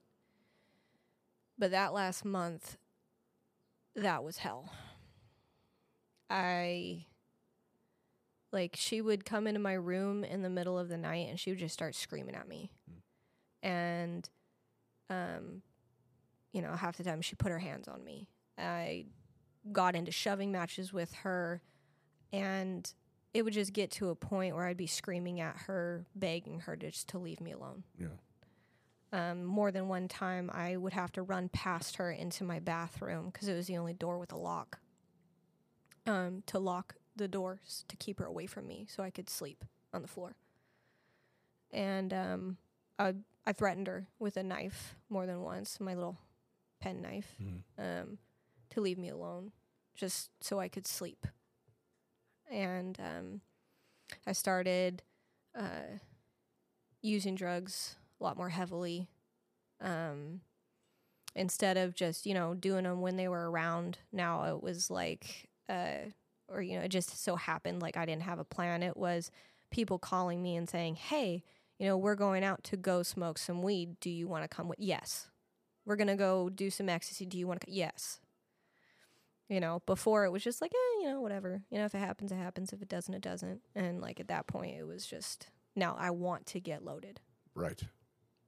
And um, that, and then the times that I could steal away to go see Boston under my mom's nose were like the only thing that was, I wouldn't say keeping me sane because it definitely wasn't sane, but uh, it was the only thing keeping me together. Um, about a month of that, my mom, or like a week into that month, my mom couldn't get in contact with me. I was at a friend's house that didn't have any cell service. I wasn't where I was supposed to be. I wasn't. I lied to her. told her I was going to somewhere else, and she couldn't get a hold of me. So um, when she couldn't find me, she called the cops. She thought that Boston and I had run off together, and um, ended up calling her, getting her messages, called her back, told her where I was. Cops came and got me, and that was when she, because she thought we had run off together, reported him for statutory rape. Mm. So the next three weeks were, you know, interviews with detectives, me and him, both of us saying, yeah, no, we're not in a sexual relationship. She's crazy. She's a drunk. You know, uh, she doesn't know what she's talking about. Um, yada yada yada, denying it, full Sure. blown. Um, in June, um, second week of June, is when my mom called the police over and she told me, you know, this is your last chance to tell them the truth. I said, okay, you know. They came to the house, told him the same same thing I always did. No, I'm not in a sexual relationship with him. No, we've never had sex. No, no, no, no, no. Mm-hmm. Didn't know it, but my mom had actually gone through my backpack and found my diary. Read it, which, you know, um, pretty much read like a porno when it came to my sex life. It was very detailed because I'm a writer. Sure. Um, and she turned that over to the police when she heard me and that I was still lying and uh, still not telling the truth. She was like, "Okay, well, if you're not going to tell the truth, then this is." So um, she handed that over to the police after I was done, quote unquote, interviewing with them. She didn't tell me about it till the next day. She went to come pick me up from summer school, and when she dropped me off at the house, she told me hmm. and I lost my mind. The invasion of privacy didn't even register. The first thing my mind went went to was they're going to arrest him. I'm going to lose him. Hmm. He's going to prison. And I just I, I just started screaming at her completely incoherently. I don't I don't remember formed words coming out of my mouth. I just completely lost my shit. Um, and I remember her looking at me just with this disgusted look on her face, and she just said, "What is wrong with you?" And then left. She went back to work. And I first thing she did as soon as she was, you know, out, called Boston, tried to tell him what was going on. Again, wasn't making any sense. Formed words were not coming out of my mouth until finally, you know, um, went outside, pacing, smoked cigarette, calm, calm down enough to get words out. He still didn't quite understand what I was saying, um, but he knew that something had happened. So he just told me, hold on, try to calm down. I'm going to come to the house right now. And so I really wasn't able to calm down. I ended up, you know, hyperventilating myself into a blackout because that's what happens with my panic attacks. And um, he came, but when I kind of woke up, I came to, he was in the house and he was asking me, you know, what happened? What's wrong? So I told him what happened. And, you know, obviously this hits him. He knows he's going to, to prison. Um, you know, in 14, 19 year old, very dramatic, a statutory rape with a consenting 14 year old, even in, you know, upper white middle class, probably we would have gotten some jail time had to register as a sex offender, but he wouldn't have gotten to prison most likely. Um, but I mean, he might even just got probation. Really, I mean, yeah, yeah, it's fucking California. Yeah. fucking cocksuckers. pretty much. Yeah, but still, you're still. It's still. It's an awful fucking charge to have, and you're a child molester. So, Yeah. And so what? I'm. I'm. I'm Yeah. I'm here. So- I'm here, baby. So um, we start trying to talk to try to figure things out, and I just keep telling him, you know, I can't, I can't, I can't do this. You know, I same thing from a month ago. Like I can't, I cannot do this. I cannot live with her without you. Uh, I can't do this alone. Again, So I can't. At, this point, you probably think your life's over. Yeah. You know, going through your young mind. And um, didn't help like obviously higher power. My entire future that i've thought of for the last you know six months is completely built up around him. Um, so we go into the office uh, which is in downstairs. It's next to the garage so that way we could hear her if she comes home early again. And we start talking and i'm like okay so we don't have any more time to run. So can we can we kill ourselves like the plan was because this is the last resort. You want to talk about last resort? That that's the last resort. We're here. And um he was hesitant and i pushed him because i didn't i didn't see another way. And obviously i'd been suicidal for since i was six so it's not like it was a new solution quote like for me. For sure. if you want a way out, that's the way to do it. And um, so he's like, okay, you know, finally agreed. He was like, okay, but you know, when, where, how? And I was like, okay, well, if we want to be together for all eternity, this is how we have to do it. Now, keep in mind, first of all, 14. Second of all, been living in my head, dissociated, um, living in like fantasy versions of reality to cope with my reality for all of my life um, and then tie into that like a, almost a year of drug use. You know, you just, Yeah. you know, um, but I believed that um, if we died in a certain place where we didn't have any bad memories, that would tie us our souls there after we were dead, and if we died on our anniversary, then we would be together for all eternity, like past death. So it was a Thursday. Our our um, anniversary was that Monday, and Anniversary, like what you guys were together for like three months, right? six. Yeah, Six. Okay. Yeah. So much more. Yeah, no. I mean, I'm not trying to minimize. I'm just trying to get Oh, the no, no. picture here. So Yeah, six months together, and that's the anniversary. Okay, yeah. So it's very, it's very childish. Like, Yeah. okay, this is our anniversary. yes, yeah, You're extremely. such a 14 year old. exactly. right. yeah.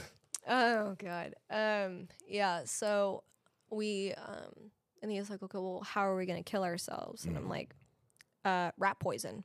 Easiest thing to get a hold of. You know, it has arsenic in it, it'll kill you.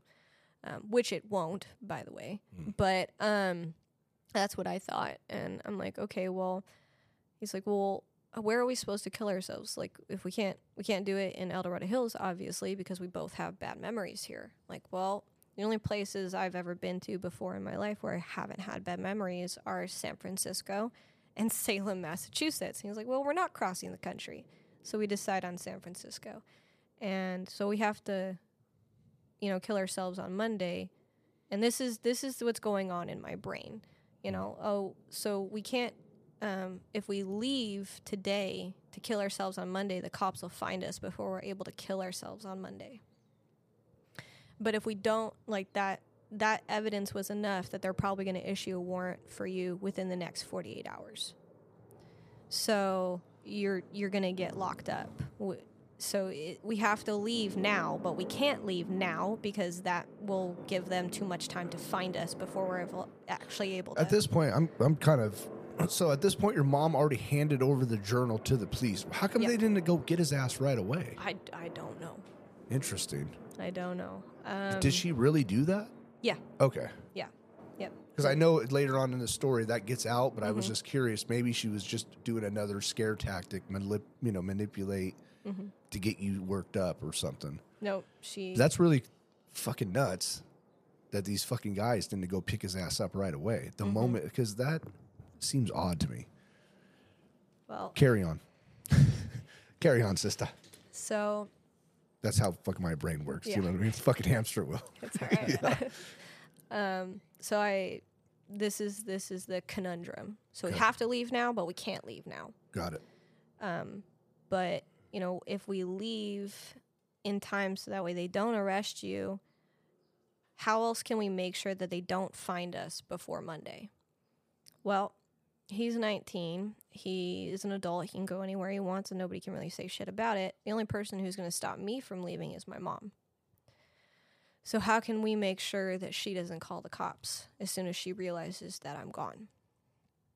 And to this day, I do not remember who said the idea first. But I have just settled it with myself that it came from me just because even if he was the first one to say it, I was the one to agree with it. And he um at that point you know uh, we thought we heard something from the garage. He goes i go to go check it out. I come back. Didn't even realize he had it until that point. Come back through the office door and he comes out from behind it with a katana raised above his head that sounds really weird but he collected katanas and other knives and sharp implements so I mean, Yeah. it's not too far fetched. we get it. so I, I, you know, jolted back and I asked him like, "What are you doing?" And he was like, "Oh, I, I thought you were your mom." And I don't know if that gave him the idea or if that gave me the idea, but from that point, it was the way that we're going to stop my mom from telling anybody that we've left to go commit suicide is to kill her.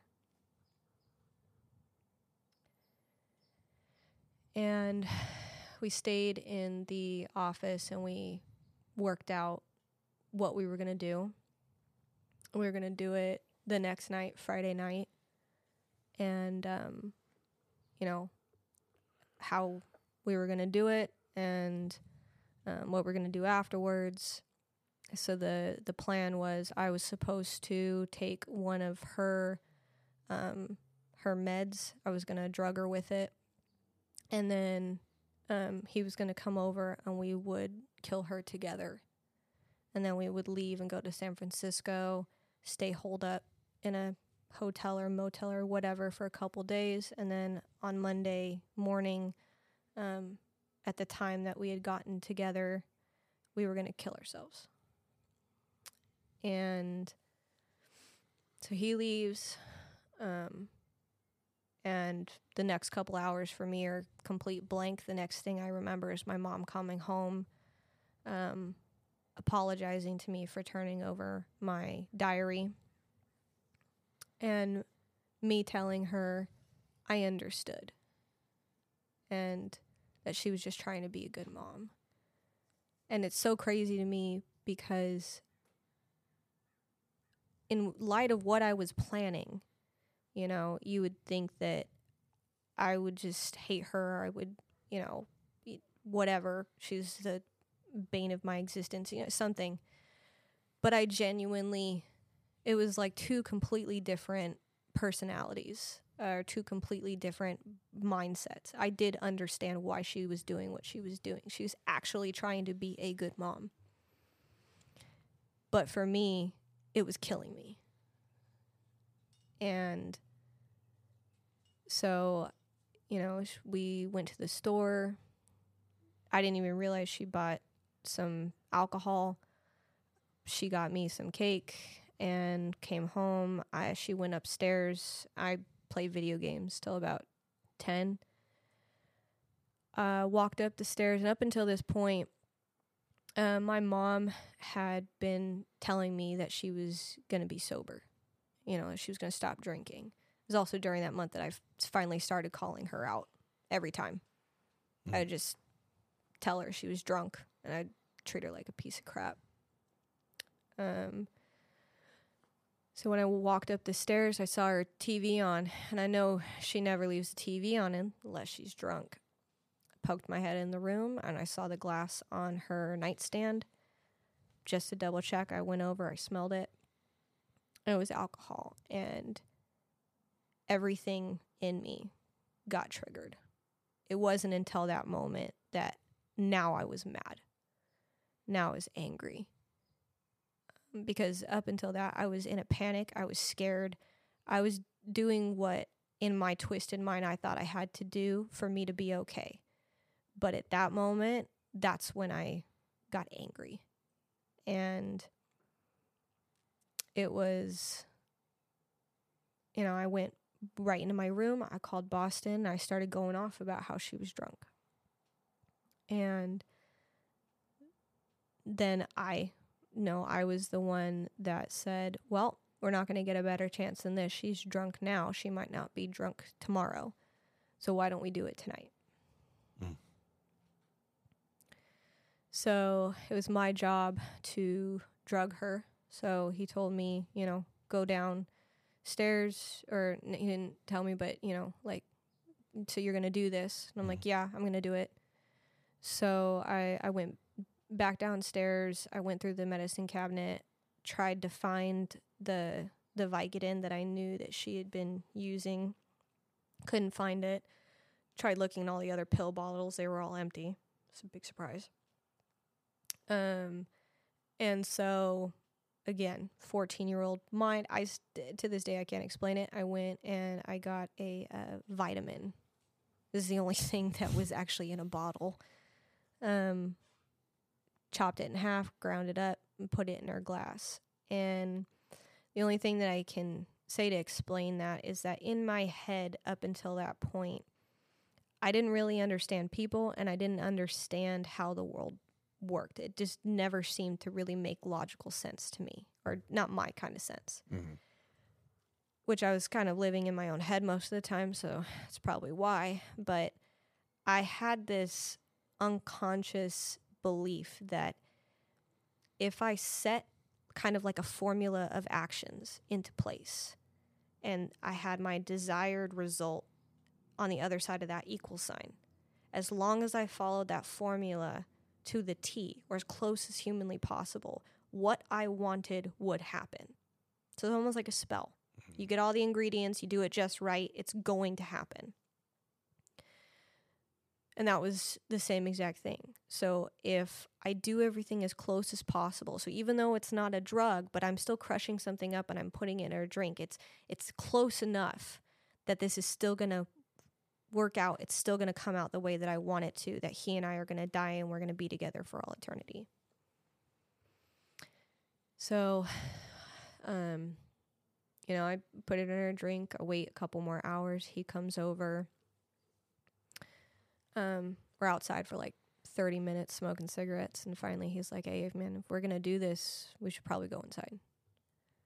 So we go inside, creep up the stairs, stops on one of the landings, turns around, asks me, Did you drug her? I said, "Yeah, I did." Cuz obviously I don't want to tell him no. Yeah. I don't want him to to be mad at me Right. because I didn't do it, and I also didn't want to admit out loud that I didn't follow the formula because that would break the spell. Hmm. Um, and so, you know, we walk up into her room. It's a double door, but one door's shut. He walked in before me, and he had a knife from his job, and I Josh Owens. Jesus Christ. Right at the, the Fucking, I mean, I mean, how does that even have the fucking things off? I'm so sorry.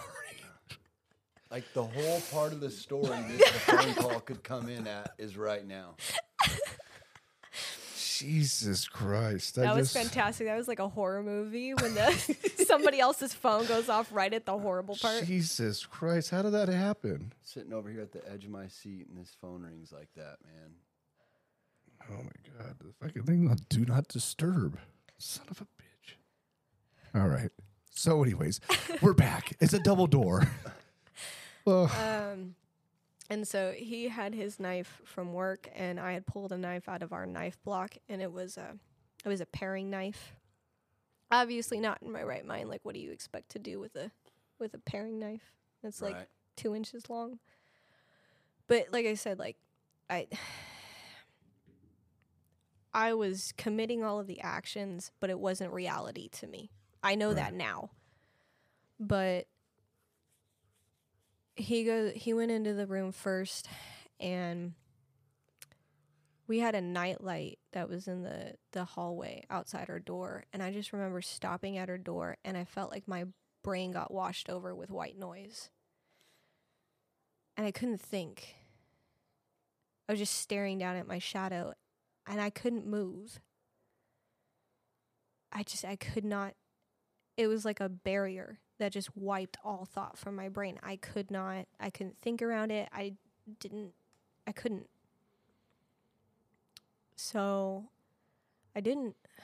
And I moved and I sat down on the floor with my back against that closed door and I waited in a kind of haze. And then I kind of like woke back up and I realized it was quiet. And so I peeked around the door and I saw him standing over her practicing like stabbing movements. And I went back again, again that whole wash of just like this isn't real, dissociating from my body. And then I started hearing the the noises, the shuffling, the her waking up, her realizing what was happening and who it was. And she said his name twice. And she told him, you know, I won't. I won't. And he yelled at her, You won't what? And then she said my name twice.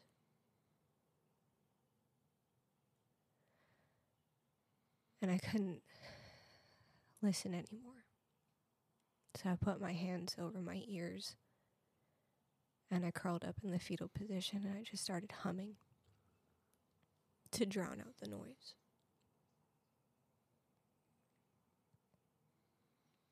And I didn't move until I felt him walk past me and stand in front of me.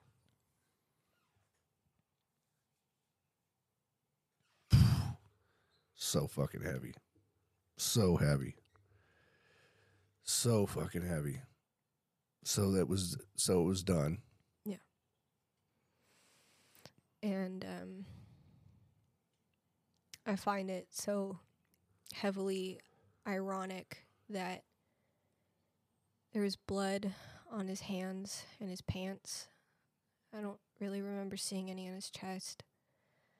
And there was only one drop on his face. And it was a teardrop right next to his eye. Mm. And the first thing I thought was, God's marked us as murderers. Because that's the tattoo you get in prison when you've killed someone.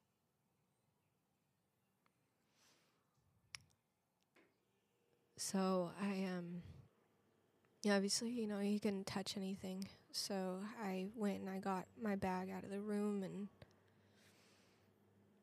we had to shut the the windows and the blinds, uh, but he didn't want me seeing her. Uh-huh. So he went inside, he turned on the light, and he took one of the blankets and he held it up as a screen so I could move around the room to shut the windows and the sc- and the blinds and turn on the AC without seeing her. And then closed the door, locked it, left, got in the car, went back to his house. You know, burned our clothes, got in the shower. Um, and uh, next day, because we weren't supposed to have left yet, we um, acted like everything was normal. We went for that shopping list. We went and got food. Went and bought rat poison and hair dye, and um, went and hung out with like so, like some of our friends, especially with the purpose of getting high. We went and just p- bought a crap ton of drugs. And nobody knows what had happened. Nope. And w- with you guys doing this, did you guys, um, in your head, did you guys have the, the thought that you were going to get away with it? Or, or did, in your head, did you think eventually you guys were going to get caught? Or uh, you were going to end up committing suicide? yeah, so it didn't really Didn't matter. didn't matter. Got it. Like we were just the the countermeasures that we were taking. Like it sounds like we were trying to like get away with it.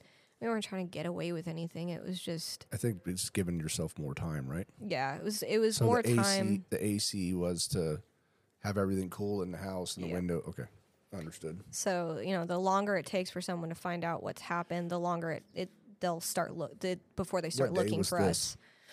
Um, that was Thursday night. Friday day was when we went and bought all the stuff and Okay. got a bunch of drugs. Because Monday is the anniversary, and that was the day you're going to commit suicide with him. Yeah. Um, met up with God. Um, got a whole bunch of drugs. Got you know, coke, ecstasy, weed, and honestly, like, I want to say from like eight o'clock, because we finally it, it took a minute to get it for some reason. Um, but I think it maybe from like six six p.m. that night until Monday, I was just completely, I was loaded the entire time. Um, I uh, I smoked some weed with God. We ended up telling him that night because he was our best friend. It was like the three of us. We were a triangle. You always found us everywhere. Um, and I felt like he deserved to know why we were just going to be gone and then dead. So we told him, and then that at midnight we dropped him off back at his house.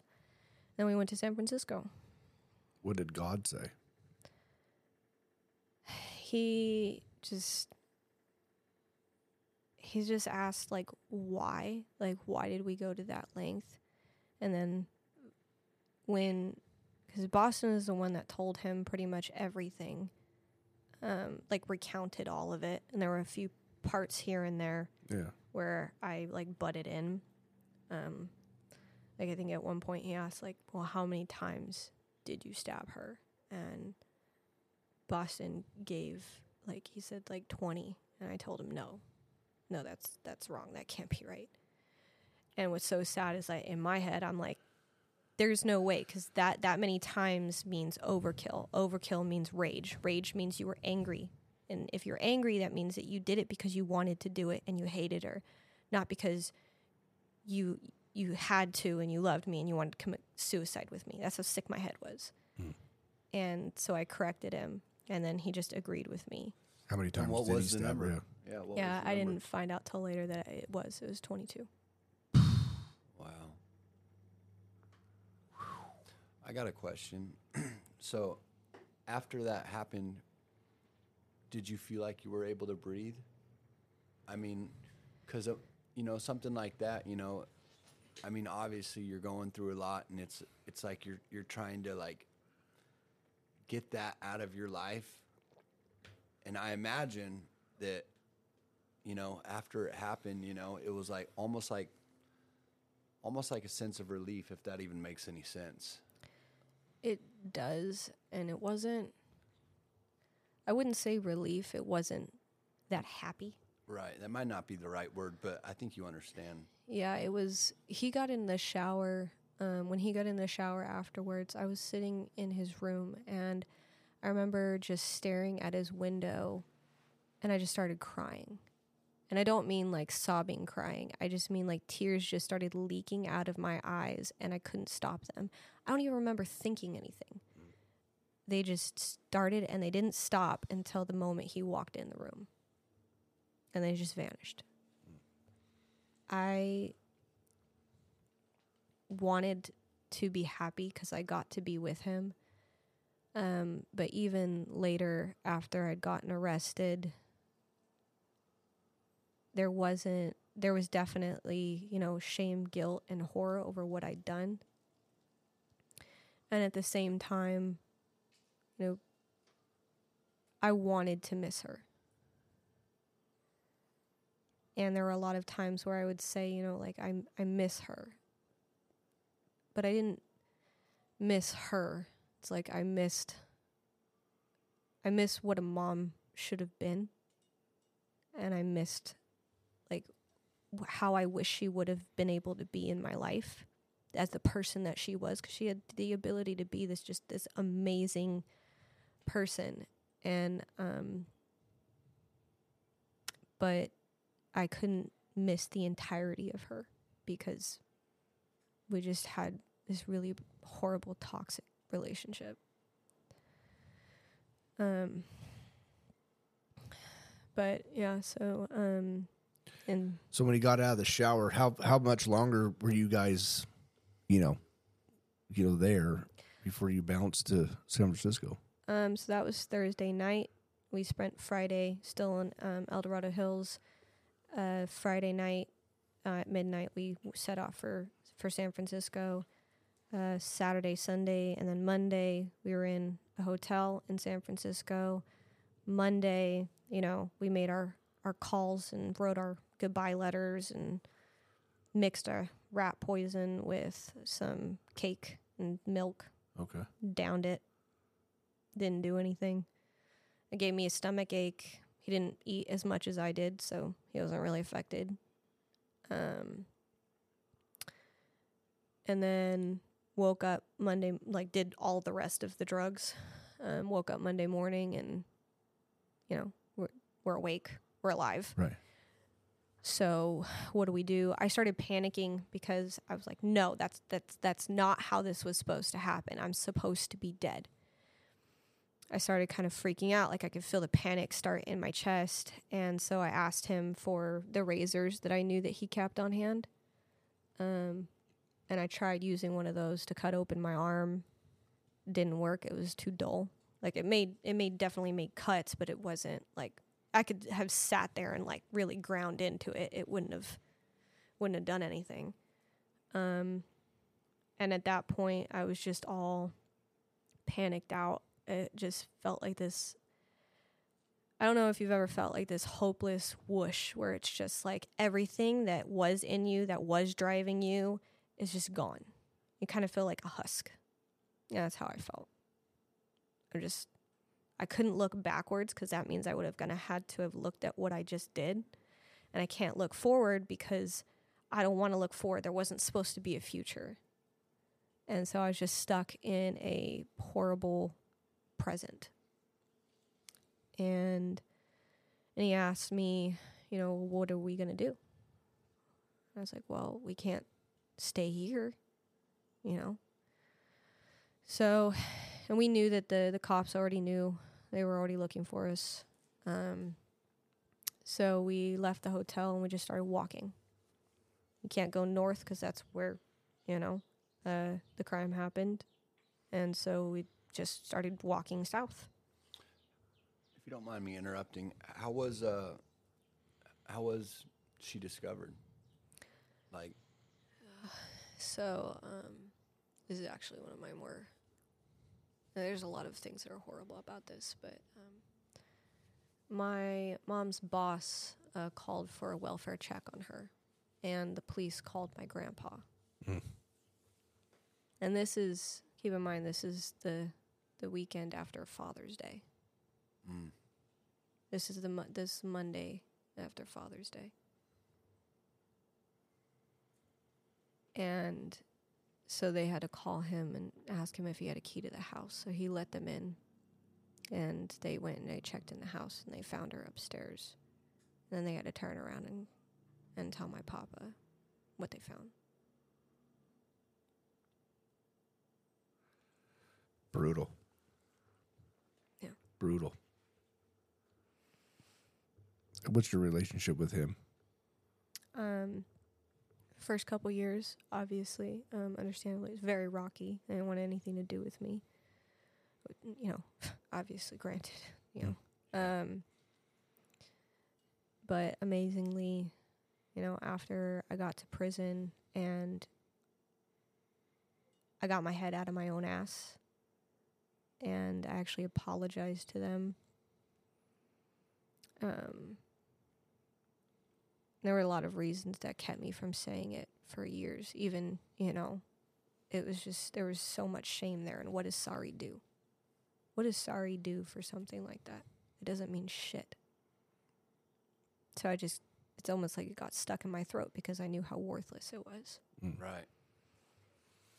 And it, it took going to prison for me to finally write that to them. I said, I want to say sorry, but it doesn't mean shit. So I don't know what else to say. Yeah, I would, I would imagine.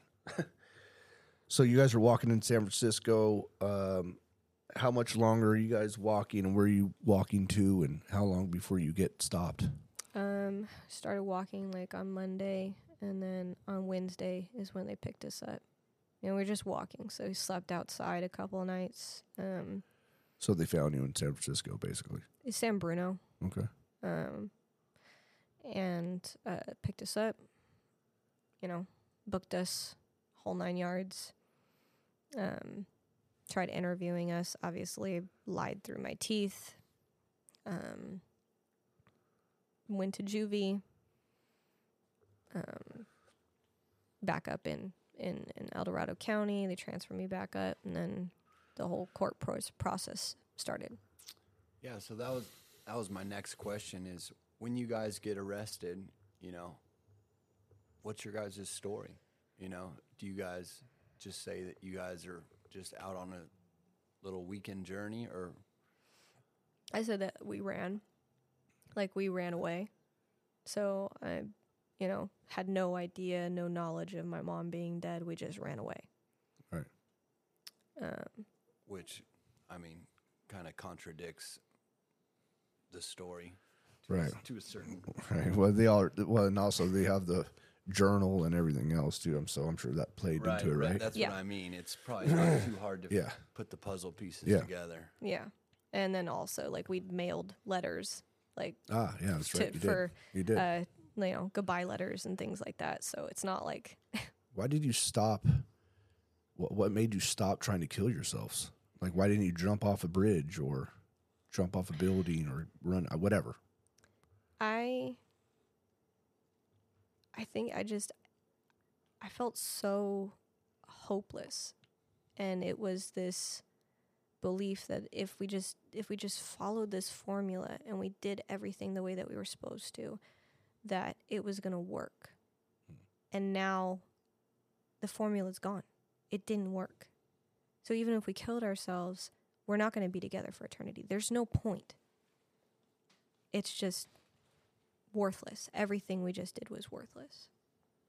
There's nothing that will make it better. It was just complete paralyzing hopelessness.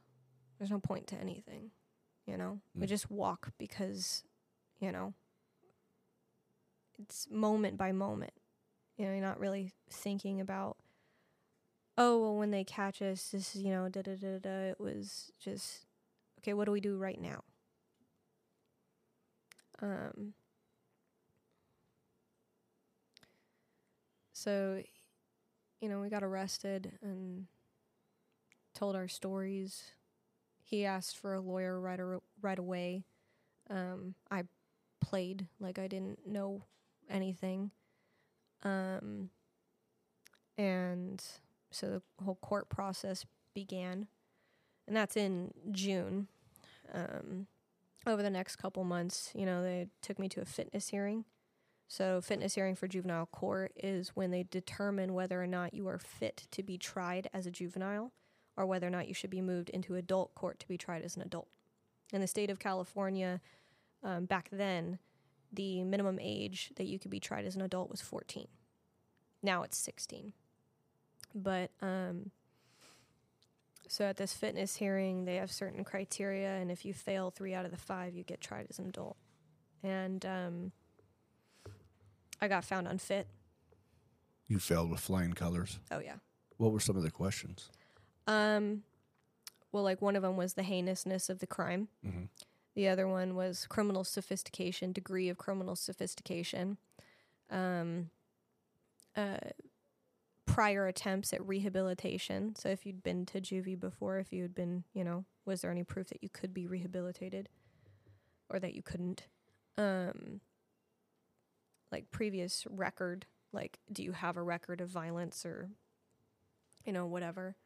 Um, and there's one more I can't remember, but um, yeah, the so I failed, you know. Um, and then I got moved into adult court November seventeenth, so the day before my birthday. Um, and then so now that it was in adult court, my uh, I call him Steven now. I don't call him Boston. Steven's his real name. Um, Steven went to his attorney, and um, I guess they worked out a defense once they realized that I was going to be tried with him. So we were tried as co-defendants, so we're tried together instead of separately. And um, he came out to the press with his defense, which was I was schizophrenic and I'm the one that killed my mom. He had no knowledge of it. He showed up afterwards. And the reason why I don't remember doing it myself was because I, I was schizophrenic and I had alternate personalities. Mm. My alternate personality is the one that killed her. Okay. And how did how did you feel? I was about to say, you fucking motherfucker. Yeah, I know. What a piece of shit, right? And then you talk to this dude five years later in prison, right? Or up to five years, Yeah. Ugh. Well, I mean, we uh, in juvie and in YA, no contact. right? So it was They don't. I it- mean, typically they don't let let you write your co-defendants. At least from my experience. in prison they do because if you have an open case and you're co-defendants, then technically you guys are allowed to talk to each other about, your the defense. case. Yeah. correct. So, um, yeah, it was literally a mixture. I think it was four letters. Five years after we had gotten incarcerated, and that was it. So when you found out that he had tried to, you know, put everything on you, Um, did up you in, just kind of just take it and just say fuck it? No, up until that point, I had been trying to defend him. Like when I went on the stand when I was at my fitness hearing, like I can't even tell you how many times I asked my attorney, "Are you sure that nothing I say can be used against him?" He was like, "Yeah." I'm like, "Okay, then I'm gonna lie through my teeth," you know. Right. Um, but at that point, my attorney came up to me and he said, "Okay, look, I have been an attorney for multiple couples that are co-defendants." And I'm telling you right now, the guys that really care about the women that they are with, they will take everything. They never blame them, or they at least share. They don't talk. So this guy, he now knows you're getting tried as an adult. His attorney knows what that means. You are potentially going to receive life in prison, 25 years to life, plus two special circumstances. He knows that. And he's putting everything on you. Like, he doesn't care about you. So you need to start thinking about yourself. And this is you're 14. Yeah. You're 14, correct? Just just turn Uh, 15. th- I'm sorry. Yeah, you're right. You just turned 15. Yeah. So, you know, finally, finally got it through my head. So I, um, I did. I contacted the DA and I told him I'd testify against Steven in return for um, second degree murder, 15 to life, no special circumstances. Um, first time I went and I told them what happened, still lied through my teeth, was a huge liar, you know, lied about everything. Um, went back to my cell because at the time I was very pretty heavily Christian. Went back to my cell, started reading my Bible, and there's a psalm that says, you know, lying is an abomination to God, a false witness is an abomination to God. And I was like, okay, thank you, hear you, got it. Contacted my attorney the next day, told him to contact the DA and tell them I lied. I want to tell the truth. They came back to me and they said, well, it's a good thing you did that because we didn't believe anything you said. And if you had waited one more day for us to tell you we weren't going to give you your deal, we would not give you a second chance. But the fact that you're coming back to us and telling us that you lied, we're going to give you a second chance. So they did, and I finally told the truth. I got to tell you, for, you know, up until that point, 15 years of being a bold face, you know, red, caught red handed liar doesn't I mean, there you could be a 0.0001% chance that I could get away with something by lying and I would take it. Hmm. But sitting in that room and telling them the truth for the first time in my life, being honest about something that I knew I was going to get punished for. I had to talk through like black crowding in on my vision. My heart was pounding out of my chest. I was sweating. Like it felt like I was going through like DTs from lying just to tell the truth. And I will be honest and say that I was still in an entirely selfish and self serving mindset because when they asked me, why did you want to tell the truth now? My response wasn't, oh, I want to honor my mom or I want to do the right thing. Um, it was, if I lie and I don't get my deal, then that's on me. If I tell the truth and I don't get my deal, then I did everything I could to get to do the right thing, and that's what matters. It was in, still entirely, completely selfish. I didn't tell the truth for any other reason than to be selfish. And, um, but I got my deal. I testified, um, and he got LWOP, so life without the possibility of parole and uh, we got sentenced. I got sent to YA. Went to YA for about a year and some months. That was the the last time um, I tried to commit suicide. Was when I was in YA, and then 18 years day after my 18th birthday, got shipped to Chowchilla. And that's where you spent all of your time. Mm-hmm. So how many years did you do? Uh, in total, I did almost 14. 14 years. Mm-hmm. And you were sentenced to 15? If- 15 to life? 15 to life, yeah. Okay. So as a, a lifer, you are able to do things like as long as you're positively programming, you're not getting any write ups, um, you know, doing things like going to self help groups, rehabilitative groups, giving back to your community any way that you can, going to school, you can get credits that take time off of your base term. So all that that means is you get to go to board sooner. It's not a pass out. It just means you get to go before the board of parole hearings a couple years earlier, possibly, depending how much time you get off. Right. So 15 and a half years you did. Um, f- like four, like almost fourteen. So, Yeah, yeah 14. Sorry. Yeah. I'm fucking still lost in the sauce here. yeah, like three three months shy of fourteen years. Man. So what do you what is your thought process now? I mean, do you have a lot of regret? I mean, do you Oh yeah, I mean absolutely. I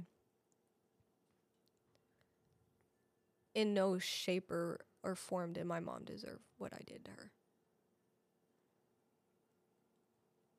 If I can't say a lot of people are like, well, if you could go back and change it, would you? It's like, of course. What kind of question is that? Yes, of course I would go back and change it. I can't tell you that I wouldn't have grown up to be a horrible human being and probably would have hurt a lot of people still. Um, it, it wouldn't have changed who I was. But if I could take that action back, yeah, absolutely. Right. Yeah, because I'm sure a lot of people listening to that or to this would would probably want to hear that. You know that you do have regret, and remorse, and you know you're not just some fucking evil person. But you know on the other side of things too. I mean, from one to thirteen, you're pretty much tormented your entire life. You know, it doesn't give it a, a okay for what happened by any means, but you know, awful, awful people do awful things, and your mom did some fucking pretty shitty things to you growing up. And um, man, I don't know. Your story's fucking wild. It's fucking powerful. It's a fucking powerful story.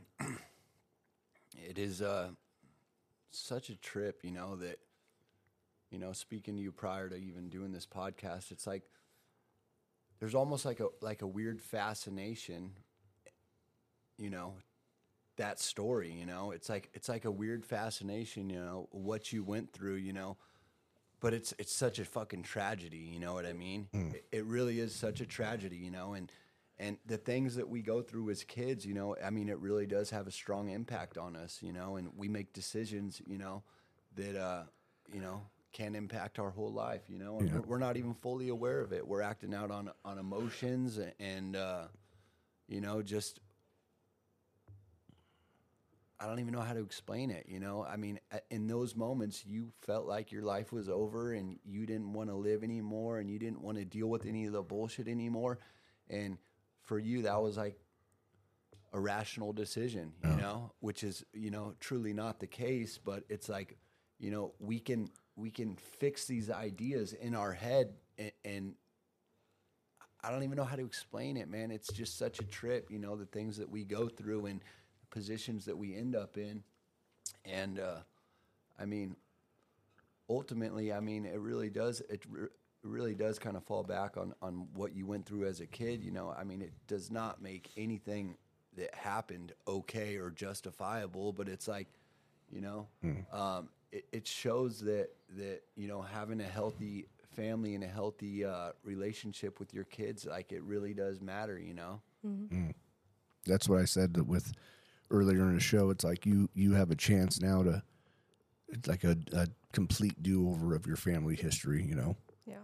I I mean parents make mistakes. You definitely don't have to be a perfect parent, you know, Right. to to to be there for your kid. I just have to just being there emotionally and then not abusing them, Right. you know, being that safe place for them so that way when they come home from a world that is definitely dangerous and hard and hurts that they have one safe place that they can go to and parents make that for their kids. And if they don't have that, they'll find it somewhere else Right. whether that's in friends or boyfriends or drugs, you know, or in mentors. It, it's just really kind of what they grab a hold of first Absolutely. or what grabs a hold of them. Yeah.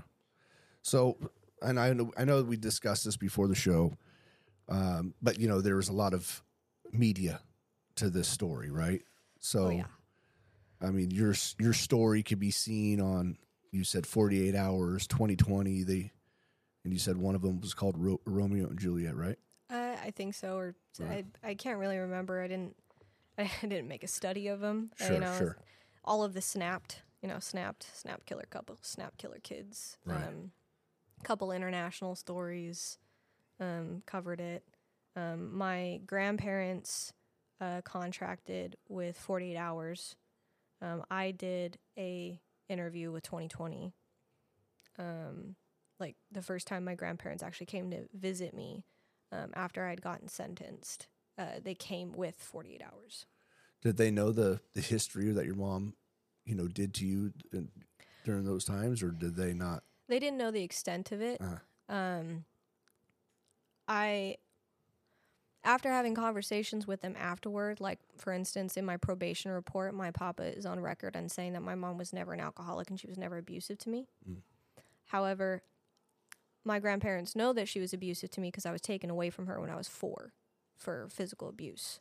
Um, and i was put in their home you know for almost six months. Right. so you know, and they knew she was uh, had a problem with drinking because, um, you know, before you know Steven entered my life, my or maybe it was after. Um, I know, yeah, it was after Steven was the one that actually got me to go to my grandparents' house when I couldn't go to him. Uh, when my mom was drinking, uh, they asked me what was happening, and I told them. And my grandfather actually came to our house one day, went through our recyclables, found all of the empty uh, wine bottles in the trash, and uh, emailed my mom and told her, you know, you're an alcoholic. You need to get some help. Um, he doesn't know that I know about that email. She read it to me. Um, but you know, I denial is a really, really powerful thing, and I know that my mom's relationship with my family was pretty bad. You know, she resented them for most of my life, and I had to defend them uh, to her for most of my life. I had to convince her to go see them, to spend time with them, because I wanted to spend time with my family. Until, again, therapy around 11, 12, that started changing, and she started being much more accepting and understanding of just where they were, meet them where they're at, kind of thing. Instead, I then I got bitter. Um, but like my whole life, I had been the one to defend my mom, uh, defend them to my mom, and my family, you know, told me point blank they didn't like my mom. My grandfather told me to my face, you know, we don't like your mom. We don't like being around her. And then when I went to trial, it was we spent so much time around her. We loved her so much. She was such a big part of our lives. And I'm like, you don't know anything about her, you know? Complete denial. Yeah. Yeah, you And- said it. And I used that anger to fuel having to look at the damage I did to them. Um, it was like a my own personal smoke screen. If I could be angry at them for, you know, them outcasting my mom and waiting until she was dead to tell her things like "I love you" and "I'm proud of you," then I didn't have to look at how much I hurt them. And it, like I said, it wasn't until I was like 18 um, that I finally dropped that smoke screen and I was got down and honest with myself and realized that's why I'm holding on to that anger. It has nothing to do with my childhood. It's just because I don't want to admit how badly I've hurt them. Yeah. Right. So the so the 14 years you had plenty of time to work on yourself inside, right? So when did you when did that uh, 18 was, was that when some things clicked over and, and kind of switched around on you? Well, I mean, Turned the corner, I should say. kind of. I mean, when I was 15, it kind of started when I was 15, little bits and pieces. Um, when I got to juvenile hall, is the first time anybody ever told me I was manipulative. Been manipulating people my whole life. I didn't know another way to communicate with human beings other than to be manipulative. I didn't even know it was called being manipulative. That was just how I communicated. And it wasn't until I had COs that were watching my every move sit me down and tell me, you're a manipulative little bitch, that I was like, oh, well, what does that mean? How am I manipulative? And then at first I was really defensive. And then I finally, you know, oh, that's manipulative. Why is that wrong?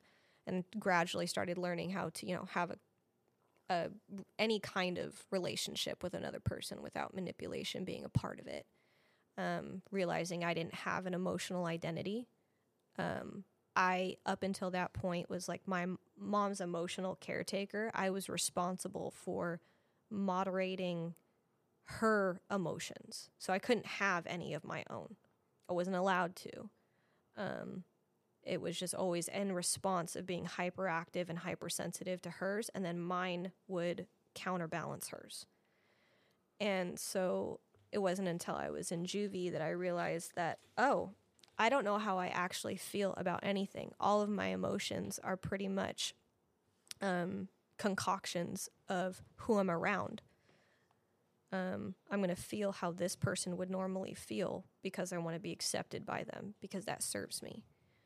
Hype, extremely codependent, you know. Um, but then realizing, you know, I don't know how I feel about anything. I don't know what makes me sad. I don't know what makes me angry, really. I don't know what makes me happy. And then kind of going flat for almost, you know, three years, four years after that, gradually starting to rediscover what I actually feel when it's not being clouded by codependency and drugs. And then when I was about 16, I started, you know, making a practice of telling the truth. I didn't want to be a liar anymore. So I started telling the truth. And like initially, I started doing all of the right things because I didn't want to feel the consequences. I just don't want, I don't want the bad things that happen from doing bad things. So I'm just going to stop doing bad things. Still, totally selfish motives. You know, I'm changing, but I'm doing it for me. you know, it has nothing to do with being a better human being or making amends. Um, I just don't want to have to deal with the shit anymore. And then a little bit further, gradually, 18, I um, went to prison. I went to this group in prison um, called Life Scripting, and uh, they teach you this. Uh, it's um, pressure point therapy that actually um, I wouldn't say removes, but it separates your automatic nervous system response from your thoughts. So when you think things, your automatic nervous system responds by increasing your heart rate, uh, making your palms sweaty. Like it gives you a bodily or physiological response to your emotions or your thoughts, right? Mhm. If you can separate those two, and it's it's like almost like a positive feedback loop. They they feed each other. So the more you think it, the more you feel it in your body. The more you feel it in your body, the more you think it, and it just spirals. And so when you separate the two, your brain will actually start to let go of that loop. It'll start to let go of those emotions, let go of those thoughts. It won't be so obsessive anymore because it's not getting the the body's feedback. And up until that point, um, when I actually started to allow myself to feel remorse, uh, I couldn't cry. I still couldn't cry. And I uh, would punish myself for being subhuman and being a piece of shit, not being able to cry over what I did by forcing myself to relive my worst memories. I call it psychological self mutilation. Um, just so I could cry, so I could feel a little bit human. And because at least that I could punish myself enough over what I did. Mm. And it wasn't until I went to that group and I cleared those memories that I had been using because I'm like, you know what? This isn't healthy. I can't keep doing this anymore, but it's like an addiction.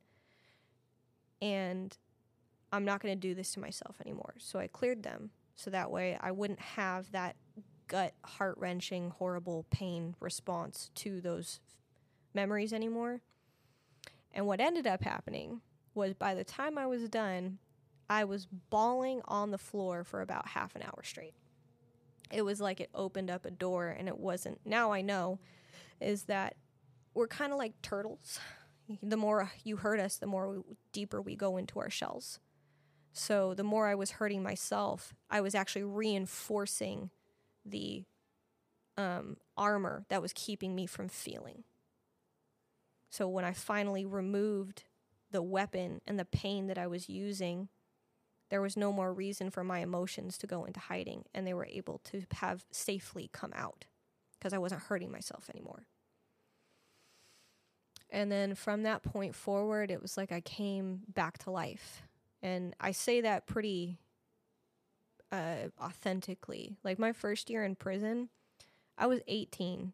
You know, I, there's a lot of, you know, they call me a baby lifer. And a lot of baby lifers get swooped up by drug dealers. They, you know, you get in all kinds of shenanigans because they're young and they're stupid, and people know that they can take advantage of them. And believe me, if somebody had come up to me and handed me any kind of drug, I would have done it. For sure. Absolutely. Take me out. um, but nobody did. And for the first year, it was because I was insane to most people. I didn't talk. I said maybe a total of five words a day. People thought I was on Thorazine. I was just that completely out of it. I was in such a deep depression. Like I could sit on my bed and stare at the wall for two hours straight and not move. And it scared a lot of the people around me. They just thought I was crazy. So nobody messed with me. Uh, nobody invited me to go do stupid things. So I was in prison long enough that the people that actually gave a damn about my life and wanted me to do the right thing, other lifers and LWOPs, kind of came around the bend and were like, okay, you're under our wing now. we're gonna and like people that were kind of questionable when I started coming like to life and talking to other people. Um, the lifers, some of them would come behind me and they would go talk to those people and basically say, you know, she's a baby lifer. She has a chance of getting out one day. Stay the fuck away from her. And it's because of that.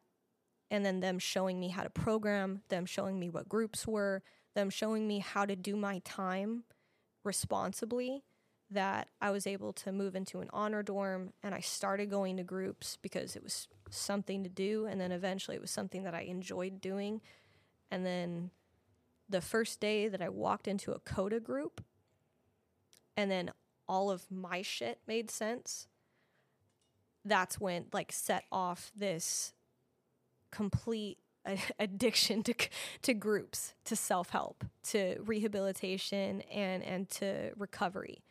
And it was like now i'm starving. I'm starving. I need as much of it as i can get. I need to understand why i am the way i am why i was the way that i was. I need to get better. Um i need to be better. I need to be a better person not just for um my mom and my family and everybody else that i hurt because it's a very very long list um but also just for myself and it sent me off and running. I I did every group I could get my hands on. Um and then within a couple of years I was facilitating groups. I became a part of a couple of different organizations that are in prison. They're called LTAGs. They're like nonprofits within the that are inmate ran for inmates. Like Juvenile Offenders Committee, Beyond Incarceration Program, and then um, later on uh, the youth diversion program. So I was a mentor to kids who would come in the prison, and then the dog program where I uh, trained service dogs. So like um, facilitating groups that focus on victim impact, sobriety, codependency. Um, also, ACA was a big one for me. Adult children of alcoholics and dysfunctional families. That that changed my life in a whole other way, even years after I was in recovery. Um, and I, I start my recovery time um, about a year after I got into prison, not because I was using drugs while I was in juvie or YA, but because I had manipulated the system um, when I was in juvie to get put on psych meds. Uh, I lied to them and I told them that I had depression and anxiety, which I ended up getting diagnosed with later. But um, it wasn't until I was in prison that I was like, I finally stopped taking the meds because I didn't want to feel anything. Like I was using them appropriately, I wasn't abusing them, but my mindset in taking them was addictive.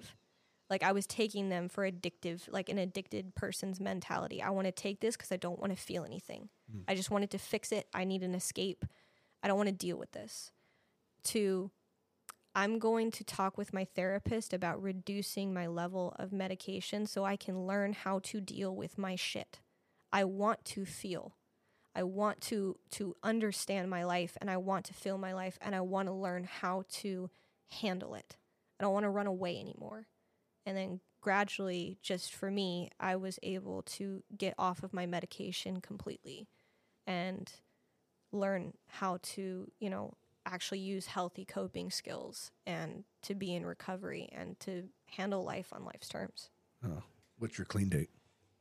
Um, I don't know the exact day, but um, I set it in 2012 um, in June because that's my um, June 11th is my crime day. So I just set it in 2012 because I know that's when um, I, I changed over my mindset about my medication.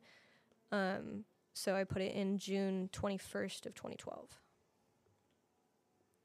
Wow. Mine's uh, June. Mine's June 11th of 15. Your birthday's 11 18. Yep. My wife's 11 19. It's just funny. it's fucking God or odd, you know, people that are connected. So, with uh, with all that being said, I mean, I'm sure that there's been awful people saying things about you. Probably, um, I would only imagine. I mean, I know the media probably bashed the shit out of you too. Oh yeah, I was a sociopath. Right? How long have you been out of prison for? Almost a year. It'll be a year next month. Year next month. Mm-hmm. Wow. And this is your first time really speaking about this. Uh, yeah, What in some sort of platform, I guess. yeah, platform. I've led a couple of meetings, um, and uh, obviously, you know, not speaker meetings. So I have 15 minutes. You can't pack all that into 15 Right. minutes really easily. So I've I've talked about my crime, but I've never actually said who my victim was. Right. And the the main reason wasn't because I was ashamed. Uh, I mean, I am ashamed, but it wasn't because I didn't want to, you know, share. It was because 15 minutes isn't a lot to say that and then bring people back to the message. Right. I just didn't want anybody to get stuck on that and then just not hear the message of, by the way, you can also recover after that. Right. So um, this is, yeah, it's first time. Well, you're definitely recovering. You know, so you you have some clean time. I mean, you got you have you're you're out you're out. Are you are you in uh, some sort of housing or No, I was for six months mandatory for every lifer. right? um, and uh, got out of it. I moved in with um, I call her my twin. She's uh, my best friend, and she um, we met in prison, and she was my partner in the dog program. We look creepily similar. That's why we call each other twins. Um, but uh, thankfully, I was able to develop a really close friendship with her, and that's actually a big part of the reason why I came down to San Diego um, after I got out um, or in getting out, and uh, I live with her now. Got it. So, I mean, before we wrap this uh, two hour and, and 30 minute conversation, um, you know, what, so, so what is life like now for you? My life is pretty amazing. Um, I get to go to recovery meetings. I am a student at SDSU now.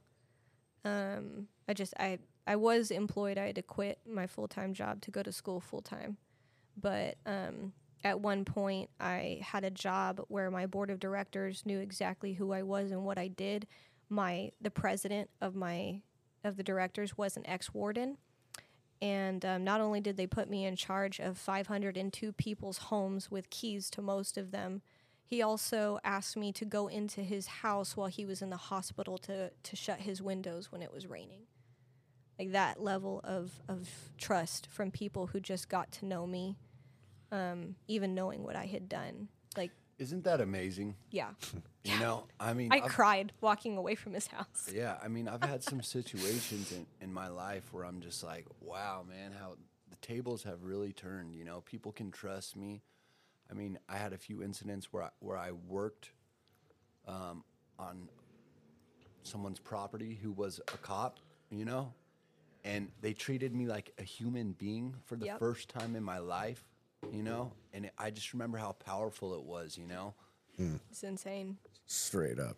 but I'm I, that's honestly like what I'm one of the things I'm grateful for most is that now I get to be a person that people trust and um, even knowing my past they don't look at me any different and they still consider me a friend and people depend on me um, and they feel safe depending on me and confiding in me and you know letting me around their children I it's insane to me sometimes. Like when I think about it, I get really choked up because I just, after the decisions I've made in my life, I wouldn't blame anybody for, for staying away from me, for not wanting to get to know me because of what I've done, you know, that's that's a danger.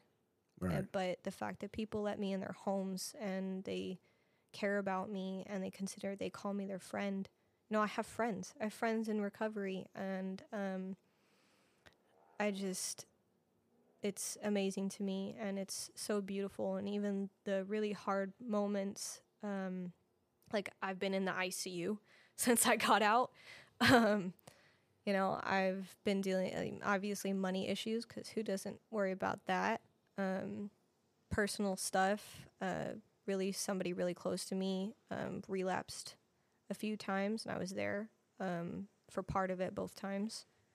And it's just the fact that I get to keep going and I get to keep living my life Mm-hmm. and working on myself. Like that's amazing. This is what my sponsor tell. He he said this to me, and it just really, really, re- you know, it, it really stuck, and it, it resonated. But it, he always used to say, "They go, they get, they get high, we stay clean. They get high, we stay clean." And I'm like, it's so basic to think about. It's like, but it's so true. You get high, I stay clean, mm-hmm. and it's a, it's one of those selfish things to think about. But that's the, that's the cold hard facts. I'm keeping my seat you know, no matter what. And you should do the same. Yep. You know, I was thinking about this podcast. I mean, it's funny, a couple things.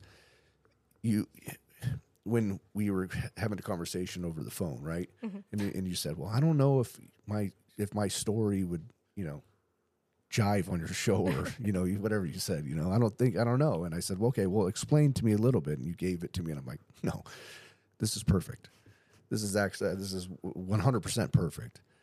And, um, so a appreciate you for I really appreciate you coming on.